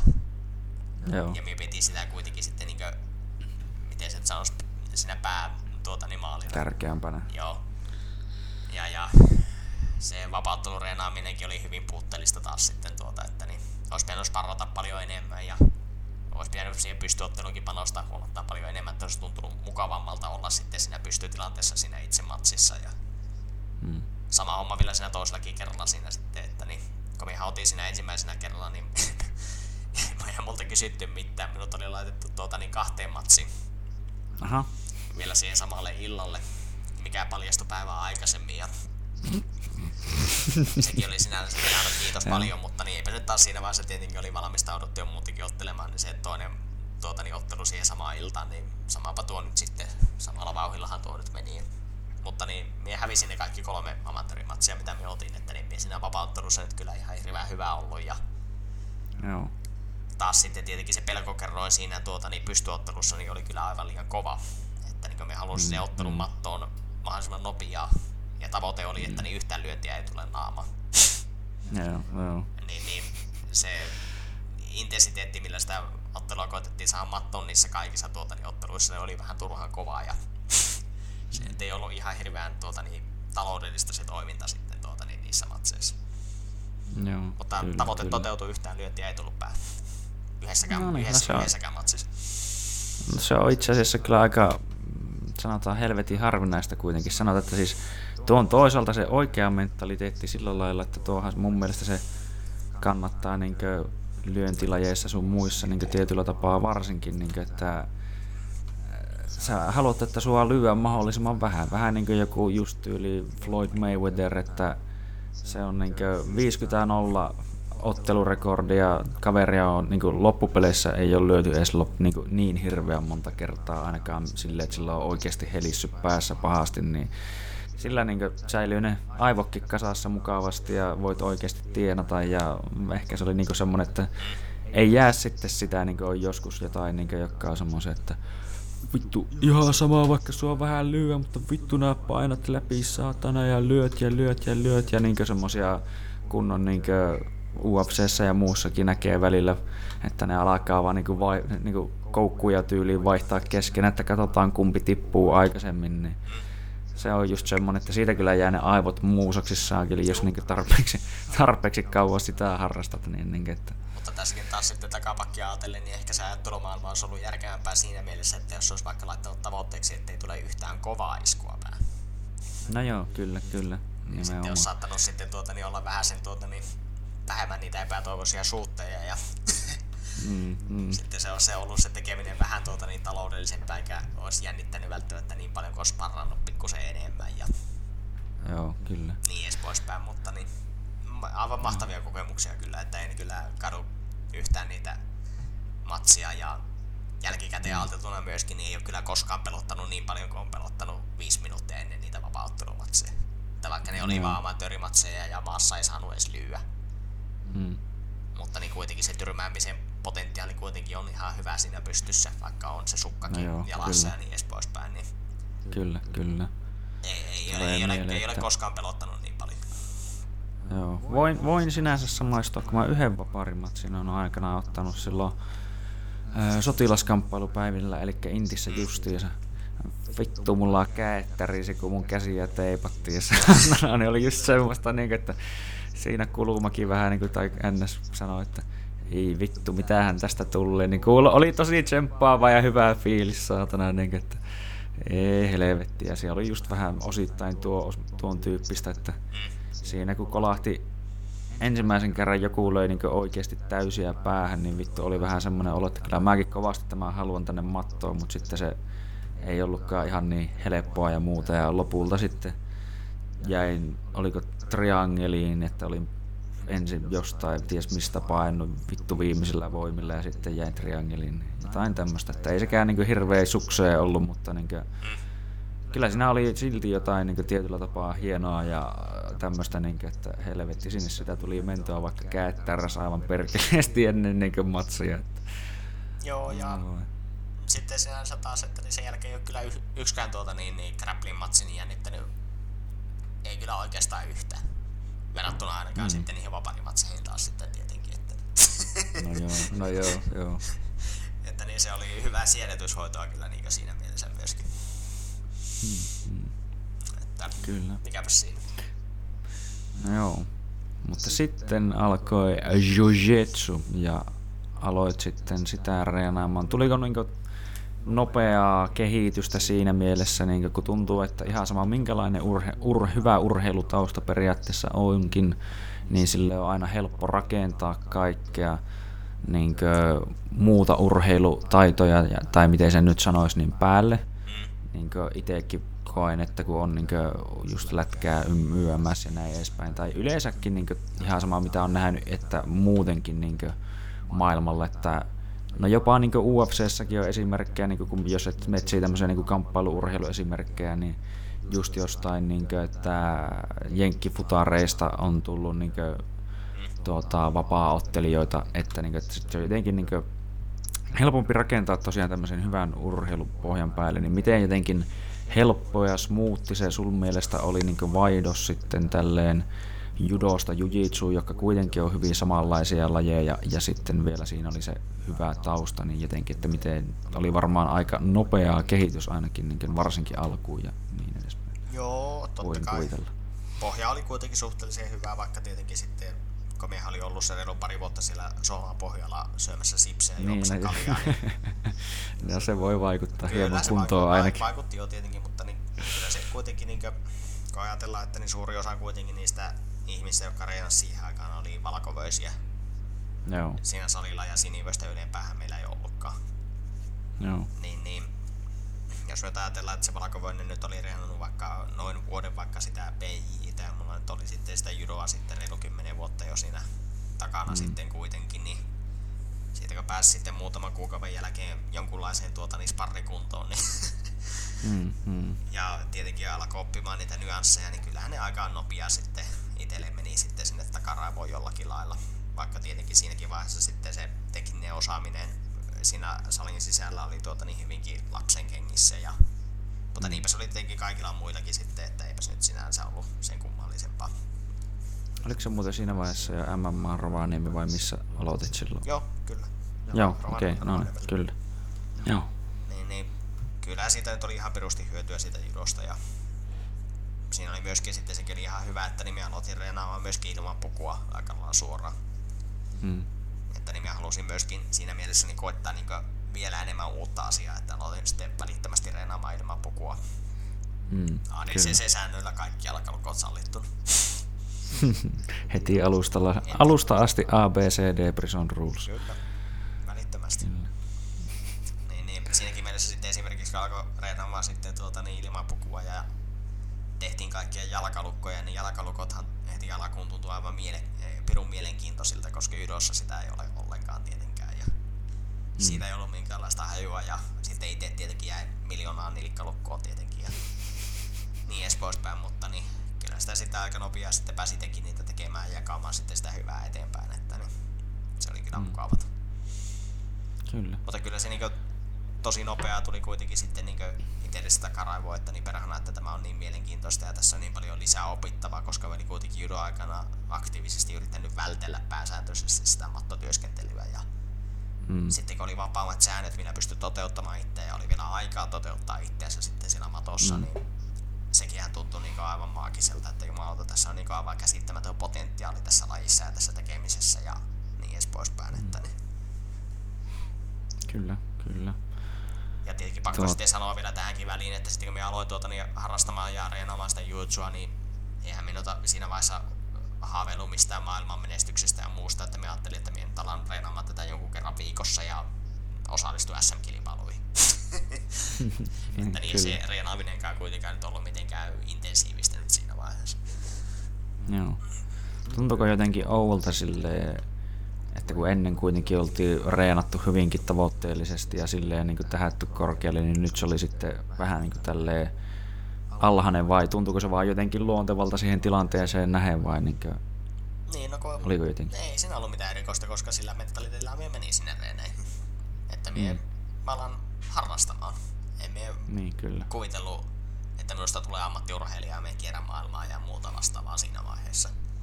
Mm. Että kyllä se oli tietenkin niin välitön fakta, että niin välittömästi kun me ollaan reenaamaan, niin meillä on myös kilpailemaan. Mm. Mutta niin, jos nyt ajatellaan, että sen tässä kisoissa haluat kilpailla, niin kyllähän se muutama kerran viikossa reenaamallakin kyllä onnistuu, varsinkin tuota niin alemmilla mm. vöillä. Että no joo, kyllä. Eihän siinä nyt ollut siinä mielessä niin mikään ongelma. Mm. Ja sitä oli niin, tuota, niin rapakuulossakin, että niin se muutaman kerran viikossa reenaaminen, niin se oli kuule aivan hyvä. kyllä, kyllä. Oi, oi, se on kyllä niinku yksi ja pahin, tai silleen pahimpia asioita, mitä itsekin, niinku, että no, en oikeastaan koskaan tuntu, että on sillä lailla repsahtanut. Ehkä joskus on kyllä repsahtanut jonkun verran, mutta niinku, kun on sitten ollut, no totta kai loukkaantumisia sun muita on ollut, jotka on sitten vetänyt vähän niinku väkisinkin sitä jarrua päälle, mutta niinku, just että kun tulee jotain, no yleensäkin sairastumisia ja muita, niin sekin on jo välillä semmoinen, että se tuntuu jotenkin hirveältä palata sinne reeneihin, kun tuntuu niin raskalta ne pari ekaa kertaa, että kun jumalauta, happi ei kulje ja toinen painaa vaan päälle ja näin edespäin. Niin sitten tosiaan, että jos on melkein pari vuotta syönyt sipsiä ja muuta, niin se voi olla kyllä melkein jo hyvä, ettei shokki siihen verrattuna, että kun on tottunut johonkin, että kyllä mä niin tämmöistä tasoa pystyn niin suorittamaan ja sitten yhtäkkiä on vittu aivan, niin kuin, aivan eri kunnossa. Oli sitten sen verran kuitenkin jo järkeä kuitenkin itsellä niin päässä, että niin, kun mä ymmärsin, että me on ollut tässä jonkun vuoden tuota, niin sohvan puolella mm. juomassa kaljaa ja syömässä sipsiä, niin mm. kun me menin kuitenkin reeneihin, niin me koitin jonkun verran kuitenkin nyt kontrolloida sitä intensiteettiä, että millä lailla sillä riehutaan. Vaikka se mm. tietenkin saattaa ulospäin näyttääkin, että minä riehun ihan perkeleesti kyllä, koska olen kuitenkin aina totta kai tykännyt liikkua ja haastaa ja lähteä niin haastamaan fyysisesti niitä reenikavereita, niin kyllä meillä on kuitenkin oli takaraivossa se, että niin, että se nyt kuitenkaan niin aivan aivan the walls kannata nyt heti alkaa riehumaan. Että... Mm. Sen verran oli kertynyt sitä tietoa ja kokemusta jo nyt siitä mm. urheilemisesta. Kyllä. Mm. No tuota, tuota, tuota, missä vaiheessa sä sen Jujitsun kanssa sitten tunsit, että ehkä tässä voisi olla jotain niinkö enemmänkin tosiaan ja aloit ehkä mahdollisesti haaveilee sitten siitä, että siitä sitten tekemään niin sanotusti enemmän uraa. Että niin kuin, mitä oli niin semmoisia tekijöitä myös, jotka niin ehkä saattoi viedä sua sinne päin tai saada sun ajattelun muuttumaan sinne päin? No, niin kuin me sanoin tuossa niin tuo joku aika sitten, että se vähän jutsu vähän eskaloitu. Hmm. Ja se eskaloitu sitten niin pitkällä aikavälillä. Että hmm. niin, niin, no, sitten jo pääsin SM-kilpailuihin ja Finnish Openeihin kilpailemaan ja siellä nyt sitten tuli jonkun verran menestystä, niin sitten meillä on jossakin vaiheessa miettinyt, että pitäisikö sinne Lissaboniin sitten lähteä. Ja mm. Meni sitten Lissaboniin ja siellä tuli turpaa 100 nolla ja sitten katsoin, että no parhaana jos reenaisi vähän enemmän ja seuraavalla kerralla kun menee tämmöiseen vähän isompaan kilpailuun, niin voisiko sitä menestystä saada sitten aikaiseksi. Mm. Ja sitten tuota, niin, niin, alkoi sitten katselemaan sitä kisakalenteria IBF-sivua, että no missä täällä on näitä kilpailuja, minkälaisia kilpailuja täällä on yleensäkään saatavilla ja niin edes poispäin. Ja no, aloiko reenaamaan taas pikkusen määrällisesti enemmän ja taas tuli turpaa ja mutta Suomesta tuli kuitenkin jonkun verran menestystä ja välillä sain sitten tietenkin niitä lentolippuja sitten sinne Lissaboniin ja mm. tuota niin, niin, niin edes poispäin, niin siinä sitten jonkun aikaa kun sitä teki sitten, niin olisiko se ollut kuutisen vuotta sitten, niin voitin nuo ADCCS silloin. Joo. Ja sain sinnekin sitten sen lentolipun sitten sinne ADCC Trialseihin, niin hmm. sielläkin tuli käytyä sitten pyörähettyä ja no siinäkin tuli sitten kylmää kyytiä sitten siellä ADCC-kisoissa. Hmm. Myöskin, niin siinä kun oli jonkun kerran käynyt niissä isommissa kilpailussa sitten pyörähtämässä, niin sitten, että no ei perhana, että ei se varmaan auta, kun alkaa reenaamaan ihan oikeasti. oikeasti, että sitä pystyy Kyllä. sitten menestymään vähän enemmänkin kuin tässä Suomen tasolla nyt sitten alemmilla vöillä nyt ainakin. Ja no ADCC mm. nyt tietenkin hän nyt ei ole yöarvollisesti sidottu mihinkään, mm. mutta niin. Siinä sitä sitten tuli jonkun verran katsottua noita Stuart Cooperin itse asiassa näitä videoita. En tiedä, onko itse katsonut tuolta YouTubesta. Ei oo jotenkin heti tuttu kaveri. Kuka se on? on tämmönen niin filmintekijä, joka siis itsekin harrastaa VIitä. Okei, okay, joo. Voit käydä YouTubesta katsomassa, niin onko se nyt 7 vai 8 minuutin video, minkä se on tehnyt sitten tuota, niin sinne YouTubeen, ja siellä on sitten näitä PI-staroja, mikä antaa semmoisia tosi lyhyitä haastatteluja, tai ne on pitemmistä haastattelussa semmoisia lyhyitä pätkiä, mitä se on sinne yhdistellyt, ja siinä se teema mm. nyt oli kuitenkin jo siinäkin vaiheessa kaikilla aikalla se, että niin tee mitä tykkäät ja rakasta sitä, mitä teet, ja kaikki on mahdollista, ja enemmän tai vähemmän tämmöisiä inspiraatiovideoita. Ja niitä mm. sitten tuli sitten katsottua siinä ja sitten me totesin, että no perhana, että niin jos sen tarkas vähän reenailemaan, niin saattaisi vaikka tullakin vähän menestystä ja niin edes poispäin. Ja se kisakärpänenkin oli taas kuitenkin purua niin pahasti, että niin sinne päin oltiin taas menossa, oli reenattu jo pikkusen enemmän ja sitten että no perhana, että jos me lopetan tämän työn tekemisen, mm. niin sitten pystyy reenaamaan taas vielä enemmän ja tai vähintään, että jos mm. saisi osa-aikaisen työn, niin pystyisi reenaamaan aamuisinkin sitten tuota, niin lajia vaikka mahdollisesti, tai jos ei lajia, niin ainakin käymään mieluummin puntilla ja juoksemassa ja sun muuta. Ja hmm. Me olin siinä vaiheessa, niin me olin tuota, niin yhdessä myyntityössä, ja, ja me olin 30 tuntia viikossa siellä, ei kun anteeksi, 35 tuntia viikossa olin töissä siellä. Hmm. Ja me menin sitten sen pomon luokse sitten tuota, niin, puhumaan, että niin, olisiko nyt mahdollista, että niin, me tulisin tänne 15 tunniksi viikossa, niin me voisin alkaa urheilemaan tässä ihan oikeasti. Ja hmm saisi kuitenkin sen verran tuota, niin, tienattua, että niin se mahdollistaa sen reenaamisen ja niin edes poispäin. Ja mm. Sitten se pomo sitten vastasi tuota, että ei, että se on tämä tai ei mitään. Ja perään mä sitten mietin yhden päivän sitä, että no se voi kyllä bluffatakin se pomo. Mm. Että jos me nyt oikeasti sanoo sille, että, niin, että se on 15 tuntia tai mitään, niin se suostuu siihen 15 tuntiin. Mm. Toki pitää kyllä varautua, että se ei ole bluffi, että se saattaa olla kyllä sitten niin, että niin. nolla tuntia kummankin mielestä. Ja se oli sitten nolla niin, tuntia kyllä. kummankin mielestä. se, se, se ei bluffannutkaan.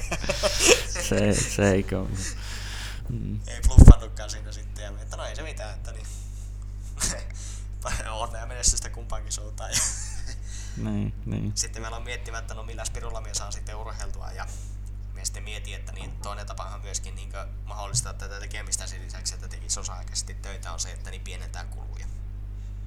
Mm, mm hankkiudun autosta eroon, hankkiudun telekkarista eroon, hankkiudun aika monestakin asiasta eroon ja aloin muun muassa dyykkaamaan, ettei tarvitse ruokaa ostaa, kun sen kivo saa ilmaiseksi. Mm-hmm.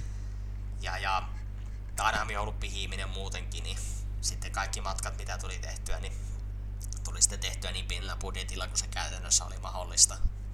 Vaikka se mm. matkustaminen olisi ollut piru epämiellyttävää. Niin, niin. Ja niin edes poispäin. Ja me sitten vuosikausia pienensin sitä omaa budjettia ja koitin saada sitä osa-aikaista työtä ja välillä sain ja välillä ei ollut ja se oli pirun haastavaa sitten tietenkin se yhtälö, että kun koitti pienentää sitä omaa tuota, niin, tulotasoa ja menotasoa ja koittaa saada kuitenkin sitten tarpeeksi sitä rahaa jos on muuta, niin sekään ei oikein toiminut ja jossakin vaiheessa loppurahat kesken. niin, niin. Sitten vielä totesi, että no voi paska, että niin, tämä on kyllä niin saatana mukavaa, mutta tätä ei saa tällä saatana saplulla nyt toteutettua, että kun minä olen löytänyt tarpeeksi hyvää osakasta työtä, mitä me pystyisin tekemään käytännössä milloin minä haluan. Mm. Ja mielellään vielä etänä. Tai tietokoneen niin, äärellä. Niin. Mm. Niin, niin. Sitten totesi siinä vaiheessa sitten emänän kanssa, että muutetaan Norjaan ja me olin sitten vuoden Norjassa tuota, niin, niin töissä se emänän kanssa ja tuli sielläkin tietenkin reenattua ja niin edes poispäin, mutta niin sielläkin sitten tuota niin kaikki rahat, miltä sitä työstä sitten saatiin, niin koitiin säästää ja elää hyvin niin askettista elämää muutenkin. Ja se onnistui ihan hyvin sen Norjan aikana siinä sitten. Ja muutettiin sieltä Norjasta sitten takaisin, niin siinä vaiheessa alkoi sitten olemaan näitä muitakin ihmisiä tässä Rovaniemellä, jotka totesi, että tässä voisi muuten reenata sitten tuota niin pikkusen enemmän. Mm. Sitten kun me tulin takaisin sieltä Norjasta, niin siinä vaiheessa alkoi sitten olemaan niin semmoiset mahdollisuudet sitten, että niin tässä on ihmisiä, jotka haluaa reenata lajia aamuisin ja iltaisin ja matkustaa maailmalla ja kilpailla Lissabonissa ja kilpailuissa sun muuta, että niin siinä vaiheessa se alkoi sitten oikeasti realisoitumaan, että niin perhana, että tätä voisi alkaa tekemään niin aivan, aivan ää, tosissaan oikeasti. Siitä on nyt on suurin piirtein mm. semmoinen neljä vuotta. Joo. Se on ko- kova tuo niinkö sille, että tai tuo, ensinnäkin tulee nyt kysymys, kun vielä muistaa, että miten en niin kuin ihan mielenkiinnosta, en niin kuin tosiaan mitään tuomitse tai mitään, mutta miten dyykkaaminen oikeastaan edes onnistuu niin kuin silleen, koska niihinkin on monia säännöksiä, että niin kuin jotain marketit ei mukaan edes saisi antaa jotain ruokaa pois tai vaikka ne olisi menossa muuten roskiin tai en tiedä niin yhtään. No tuota, silloin se vielä ei mennyt ainakaan tällä Rovaniemellä sillä että ne marketit olisi luovuttanut niitä ruokia mihinkään. Joo. Ja se on vähän semmoinen harmaa tuota, niin alue muutenkin ollut tuota, että niin ilmeisesti joskus on saattanut joku poliisi antaa jopa siitä sakkoja, yleensä kyllä ei. Mm. Mutta minä asuin tuossa niin keskussairaalan vieressä tässä Rovaniemellä ja siinä oli sitten 200 metrin päässä niin Siva, mm. mikä laittoi kaikki ruuat tuota niin siihen roskiksi ja ulos, mikä ei ollut lukossa. Mm. Se meni kympiltä kiinni se Siva, niin minä kun olin siinä 10-15 minuuttia yli 10 sitten siinä roskiksessa kaapimassa, niin sieltä sai valikoja aika lailla vapaasti, että niin mitä haluat ottaa. Joo. Kerran kesällä, kun oli valossa, niin poliisit meni ohi, nostin kättä ja ne nosti kättä. Mutta jotenkin niin, tämä tuntuu ihan vitu absurdilta, absurdilta ajatukselta, että miksi siitä pitäisi sakottaa vielä niin sinänsä, että eikä yleensä, niin kuin, tai tuskin kukaan nyt niin ihan huvikseen välttämättä dyykkaa tai niin muutenkaan tolleen, noita, että mikä helvetin niin syy sinänsä niin olisi sakottaa ketään. No, en, en, en, en, minä tiedä, en minäkään ole tutustunut siihen lakiin hirveästi ja reississä samtuna ei kyllä oikeastaan kiinnostakaan. Fuck the police. No, ei, me sillä lailla ajattele, mutta niin tuota, siis siellä oli se ro- roskiksi oli muita, suhteen. Roskiksi oli itse paljon muitakin ihmisiä välillä ja sitten se oli ihan hauskaa siinäkin mielessä, että niin siellä sitten jaettiin sitten tuolta niin pökkiin niitä ruokia, mitä siltä sitten saikaan ja välillä oli tietenkin yksinkin sitten ja niin edes poispäin, että niin Joo. Suoraan sattuna, kun sitäkin sitten ajattelin, että kuinka paljon sitä niin ruokaa siitä pienestä perhaan sivastakin menee siihen roskikseen, niin kyllä se oli aika niin epätoivosta niin ajatella, että kuinka paljon sitä niin tässä maassa menee muutenkin hukkaan sitten. Mm. Ja nykyään nyt sittenhän nuo kaikki aika lailla lukittuja nuo roskikset ja meilläkin esimerkiksi tässä Rovaniemellä, niin minun käsitteekseni lähestulkoon kaikki kaupat tuota, niin lahjoittaa ne ruoat eteenpäin ja ne menee sitten työttömille ja muille vähäosaisille että, no täällä, hyvä, että, että, täälläkin on, jonnekin. että täälläkin on niitä jakoja nyt sitten paljon paremmin ja se on paljon organisoitumpaa se tekeminen, mitä se on ollut silloin aikanaan. Joo. No hyvä, että menee tosiaan jonnekin edes. Mutta on ollut kyllä varmasti vaikeaa silleen niin nuo pari vuotta, koska mä niin itsekin tuossa vähän sanotaan, että viime vuosi muun muassa oli semmonen, että mm. jäin töistä vähän niin pois. Olin säästänyt rahaa ja tiesin, että pitäisi tulla ansiosidonnaista jonkun verran, jolla mä niin pystyn pärjäämään ja toki tälleen niin elämään, niin tuota, sitten just, että panostaa vähän niin tähän jujitsuun ja urheiluun nyt sitten niin enemmän, niin, niin tuo just, että tai no, mutta siis siinäpä se varmaan näkyy se, että miten paljon jotain asiaa oikeasti vaikka haluaa, että miten, paljon, miten monesta asiasta on valmis luopumaan ja miten on valmis vähentää menoja ja muita, mutta toisaalta se on samaan aikaan aika ressaavaa, kun saattaa olla just se fiilis muun muassa vaikka ihan niin kisaamisenkin kanssa, että kun jos joku nyt ei satu tietää, niin kisaaminen maksaa sille, että me niin kuin, ei ole hirveästi palkintorahoja monesti aina jaossa tai niin kuin isommista kilpailusta saa on niin just tänne, että pääset niin kisailemaan ja näin edespäin, mutta että sitten on just sille, että lähinnä on se, että sä maksat siitä, että sä ensinnäkin pääset kisaamaan tai osallistua kisoihin, sit sä maksat ne matkat, sit sä maksat kaikki majoitukset ja sit sä maksat nämä ja nuo, niin voi olla semmoinen fiilis, että onko tässä varaa edes lähteä kisaamaan, niin sehän se kaikista paskinta melkein vielä tuossa sitten on, niin kuin, että mm. pitäisi kuitenkin kisata koko ajan ja se on se homma, mitä haluaa tehdä, mutta sitten pitää miettiä, että jos mä lähden kisaamaan, niin no vittu, mistä, millä mä sitten niin elän, niin Joo, se on, se on todella hankala, helvetin hankala, ahistava han, tilanne. Joo, todella hankala yhtälö ja siinä taas sitten voidaan taas palata siihen samaan lauseeseen, että Suomi ei ole urheilumaa. niin, niin, niin. Mutta niin, niin esimerkkinä, jos mennään takapakkia vielä tähän kulujen karsimiseenkin, niin mekin esimerkiksi niin me ostanut oma omistusasunnon 12 vuotta sitten. Joo. Ja, ja se asumiskustannukset, niin siinäkin vaiheessa, kun me tuota, niin ostin se ja aloin lyhentämään sitä lainaa, niin oli totta kai pienemmät mitä vuokrat tässä kaupungissa. Mm. Ja sitten kun me mietin sitä yhtälöä, että millä pirulla tämä homma nyt saadaan sitten pyörimään niin taloudellisesti, niin me esimerkiksi niin pienensin sitä lainasummaa, mitä me maksoin niin puoleen. Joo. Että niin, niin mm, se alkuperäinen lyhennys niin oli 400 kuukaudessa, niin me totesin, että no 200. Ja se kävi, mm. kävi vielä pankille ja mä olin sitä helvetin tyytyväinen tietenkin ja iloinen. Ja sitten tuota, niin tuo tyttökaveri sitten tuota, niin, niin, asu kanssa siinä minun kanssa, niin se maksoi puolet vastikkeesta, ei mitään muuta, mutta niin sekin taas pienensi sitä minun tuota, niin, mm. Ää, kuluja siinä sitten, ja tietenkin jos sitä autosta pääsi eroon, niin siinähän säästyi aivan saatanasti rahaa, ja, mm. ja mitäkään kaikkea mietin. Kilpailutin vakuutukset, kilpailutin sähköt.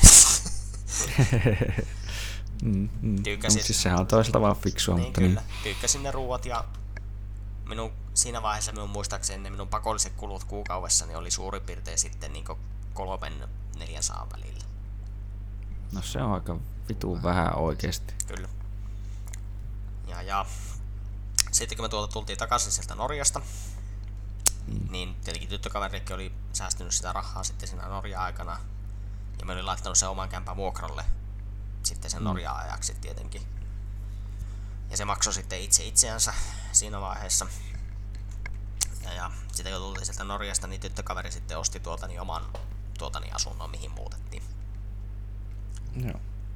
Ja, ja sitten tuota, kun minun tyttökaverille maksanut sitä asumiskuluja pelkästään sitä puolet siitä vastikkeesta, ja me olin sitten lyhentänyt sitä tietenkin sitä lainaa siinä, koska se oli minun asunto ja niin edes mm. poispäin. Ja sitten kun me tuota, niin muutettiin takaisin tänne Rovaniemelle, niin sitten se kääntyi päälaineensa, eli minun asumiskulut tuota, niin pieneni sitten tuota, niin siihen puolikkaaseen vastikkeeseen. Joo, joo. Puolin toisin. Joo.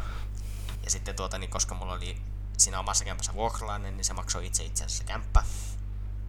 Ja minun asumiskulut oli siinä vaiheessa sitten noin sen paikkilla kuukaudessa. Plus se ruoka.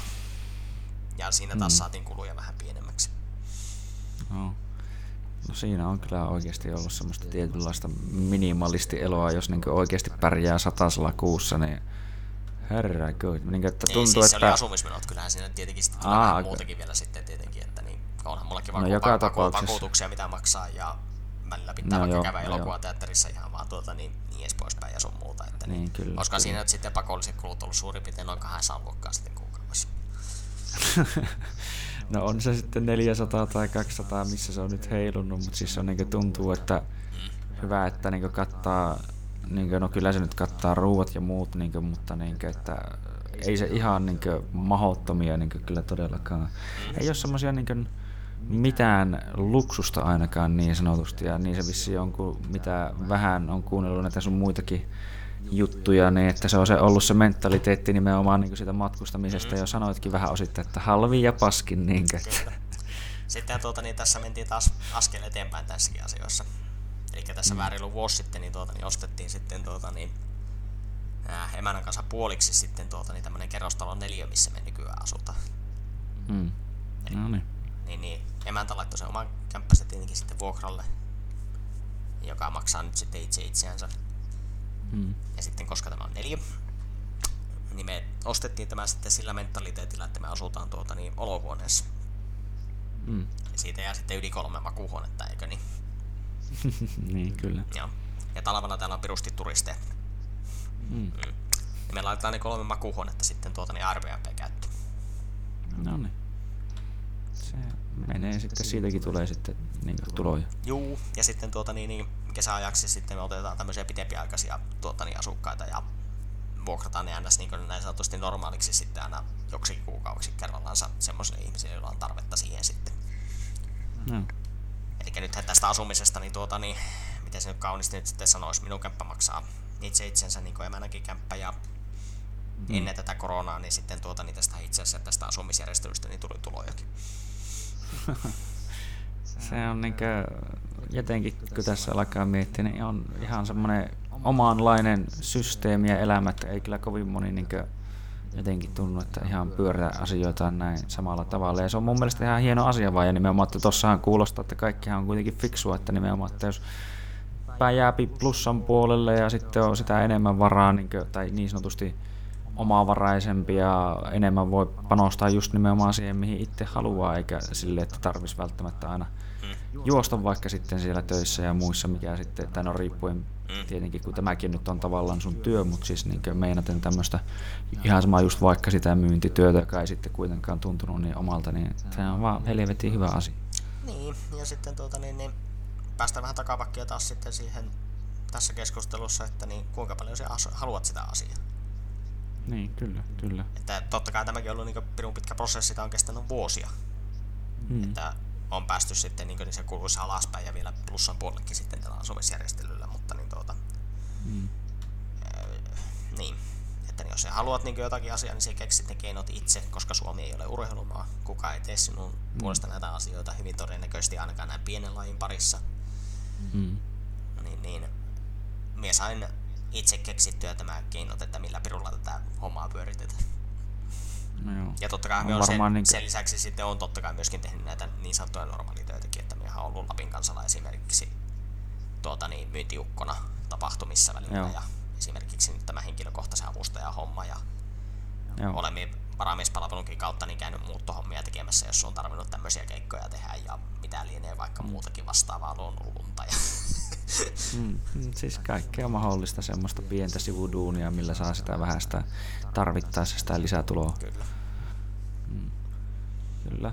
No, mutta siis että varmaan on vaatinut aika jonkun aikansa, että tuokin on, niin kuin, niin kuin sanotkin, että se on vuosien prosessi ollut, että, niin kuin, mutta muutenkin sille, että sitä ideointia ja suunnittelua, että kun No siinä koko, kokonaisuudessa meni vähän vajaa viisi vuotta. niin, niin. Kun, silleen, kun tulee mieleen, että kun monella, jopa välillä itselläkin ehkä tulee sitä niin jotenkin, tai ainahan se on semmoista, kun vasta tuli tota, öö, yhden kaverin Brunon kanssa juteltua tuota, vähän asioista, niin se sanoo, että vaikka sillä nyt ei olekaan mikään semmoinen jäätävät tavoitteet jonkun jujitsun suhteen, mutta kuitenkin niin kuin sitä, että hän välillä miettii sitä, että onko tämä niin jotenkin ns. tämmöinen tyhmä tai idiootti tietyllä tapaa, no, kun hän on brasilialainen, niin puhuttiin englantia, niin käytti termiä fool. Niin, että onko tämä ihan fool, kun tuota, sitä kuitenkin panostaa johonkin asiaan kuitenkin aika paljon ja tälleen, ja vaikka sitten niin siitäkin oli nytkin sillä niin tullut loukkaantuminen ja muuta, niin että kun se on välillä semmoista, että sitä jotenkin tulee näitä, niin kuin säkin sanoit, että sulla on ollut epävarmuuksia, totta kai niin kuin kaikilla muillakin on, se on niin kuin sanoitkin, että se on erittäin inhimillistä, koska niitä on yleensä kaikilla, niin, niin siinä matkalla niin sanotusti, että kun niitä tekee niitä suunnitelmia ja se ensimmäinen suunnitelma epäonnistuu ja teki toisen ja epäonnistuu ja niin se niin kuin, no tämä kaikki liittyy just siihen nimenomaan, että miten paljon sitä haluaa, mutta niin että kun monella on ehkä vähän se, että kun ne pari kertaa koittaa tehdä jotain ja sitten ne epäonnistuu. Ja Tulee lannistuminen ja niin, sitten se asia siihen. Niin, mm. niin kyllä. Niin että just, että tässäkin on mun mielestä hyvä esimerkki, että niin se oikeasti vei vuosia, on joutunut tekemään vähän niin ehkä kaiken näköisiä hanttihommia ja muita, jotka niin ei ehkä ole semmoista, mitä niin haluaa tehdä, tai niin mutta se tehdään mitä vaaditaan, että niin saadaan just se niin homma toimimaan, niin se ei ole niin välttämättä aina niin hehkeätä kuin Hollywood-elokuvat näyttää, mutta niin sitä kautta sitä niin varmaan voisin kuitenkin uskaltaa väittää niin näin vielä tietämättä, mutta sanoisit, tai sanoisitko olevasi kuitenkin onnellisempi tähän järjestelyyn kuin siihen, että olisit sitten vaikka sen e- ees vaikka sen 35 tuntia joka viikko myyntitöissä tai ihan sama missä töissä tai just vaikka täyspäiväisesti muutenkin jossain niin tuolla tekemässä jotain semmoista, mikä ei todellakaan ehkä niin ruoki sillain sielua, jos näin voi sanoa. No miten se nyt taas sitten... Oletko sinä idiootti? niin, niin. Jos niin, mennään taas takapakkia niin. nyt näissä keskusteluissa, niin minä katoin niitä olympialaisia silloin 10-vuotiaana ja minä haaveilin tuota, että minä joskus olen olympiavoittaja ja menestyn ja kierrän maailman urheilijana ja niin edes poispäin. Mm. Niin mitäpä sinä kuvittelet, että jos ihminen pääsee tekemään sitä asiaa, mitä se haaveilee. Niin, Ei niin. me ollut koskaan niin onnellinen, mitä me ollut näinä vuosina. Että mm. taloudellisestihan tämä on ollut niin hyvinkin tuota, niin kyseenalaista ja välillä jopa tyhmääkin. Mutta niin tuota... On varmaan saanut kommenttia aina joltain kavereilta tutuilta tai muilta, että miksi sä noin teet, mutta... Niin, niin. juurikin näin. Ja, ää, mutta niin, fakta on kuitenkin nyt ollut se, että niin sen jälkeen sitten kun tuota, niin, muutettiin sitä Norjasta sitten tyttökaverin kanssa tänne Rovaniemelle, niin me on saanut tehdä just jos sitä, mitä minä olen halunnutkin hyvin pinnaa kompromissilla, jos niilläkin. Mm, mm. Että me ollaan ollut tässä nyt useampi vuosi, pois lukien tietenkin tämä vuosi, mutta niin me on matkustanut yli sata päivää vuodessa ympäri maailmaa ja tehnyt sitä asiaa, mitä me on rakastanut just sillä lailla, miten me on halunnut. Että mm, niin eipä siitä kyllä. nyt ihminen nyt onnellisemmaksi voi oikein tulla. No kyllä, juuri näin. Ja se on niinkö, mä ainakin itse niinkö jotenkin tuntuu, että se tuo niin mulle ainakin iloa sillä lailla, että vittu, kun mitä enemmän ihmiset pääsis oikeasti tekemään tuota, niin sitähän varmaan parempi meille kaikille olisi. Niin kuin, että se on vaan jotenkin niin kuin, mahtavaa nähdä, että sitten se oikeasti joku pääsee tekemään just sitä, mitä niin kuin, haaveilee. Että. Mm, kyllä. Tuota, tuota, tuota. Öö, Eli no, sä oot nyt niin sitten alkanut kulkea näissä isommissa kisoissa ja muuta, ja niin kuin sanoit, että on tullut matkustettua ympäri maata ja vähän niin kuin ties missä kisoissa, niin tuota, tässä nyt, ootapas kauas siitä on, jos kun sä oot saanut tuota mustan vyönkin. Ei, me sano, kun sä toissa vuoden kesällä. Okei, okay, no sitä ei sitä ihan niin, joo, kun sitä ei sitä ihan hirveästi aikaa ole sillä lailla kuitenkaan. Mm. Taas koppailin tuohon, mutta niin, niin, öö, öö, niin, että tuota, kun homma on niin sanotusti nyt paljon vakavempaa ja ollaan siinä niin sanotusti, että se on nimenomaan nyt niin kuin ammatti. Ja otpa en muista nyt mitä, missä kaikissa kisoissa sä nyt oot mustavyönä käynytkään ja sieltä menestystä saaneena kuitenkin niin ihan hyvin, koska näin nyt miettiä sitä, että sä olit flow grapplingin, joka on siis tämmönen, miksi sen nyt kuvailis, jujitsu-yhteisön journalismi homma, voisiko jotenkin sanoa, pare, en tiedä paremmin kuvailla totta kai, mutta... Tämä niin jujitsu-yhteisön journalismin tuota, niin, niin, suosituin tuota, osoite varmasti joo. Aika Plus lailla varmaan joo. Niillä on lähestulkoon monopoli tuota, niin näihin striimauksiin tietenkin. Niin, kyllä. Niin kuin nyt on noussut parien vuoksien aikana, että niillä on aika lailla kaikki arvokisat, niin kuin isoimmat kisat, niin löytyy heidän altaan. Ja niin, niin heidän rankingien mukaan niin tai niin kuin maailman rankingissa sen takia niin kuin pitää, tai siinä tietenkin yleensä on nimenomaan, että ollaan niitä mustavöitä, että kilpaillaan siellä niin sanotusti parhaimpien sarjassa niin kuudenneksi maailmassa. Joo. Eikö se niin omassa painoluokassa? Sehän oli tulossa talvella tietenkin. Niin.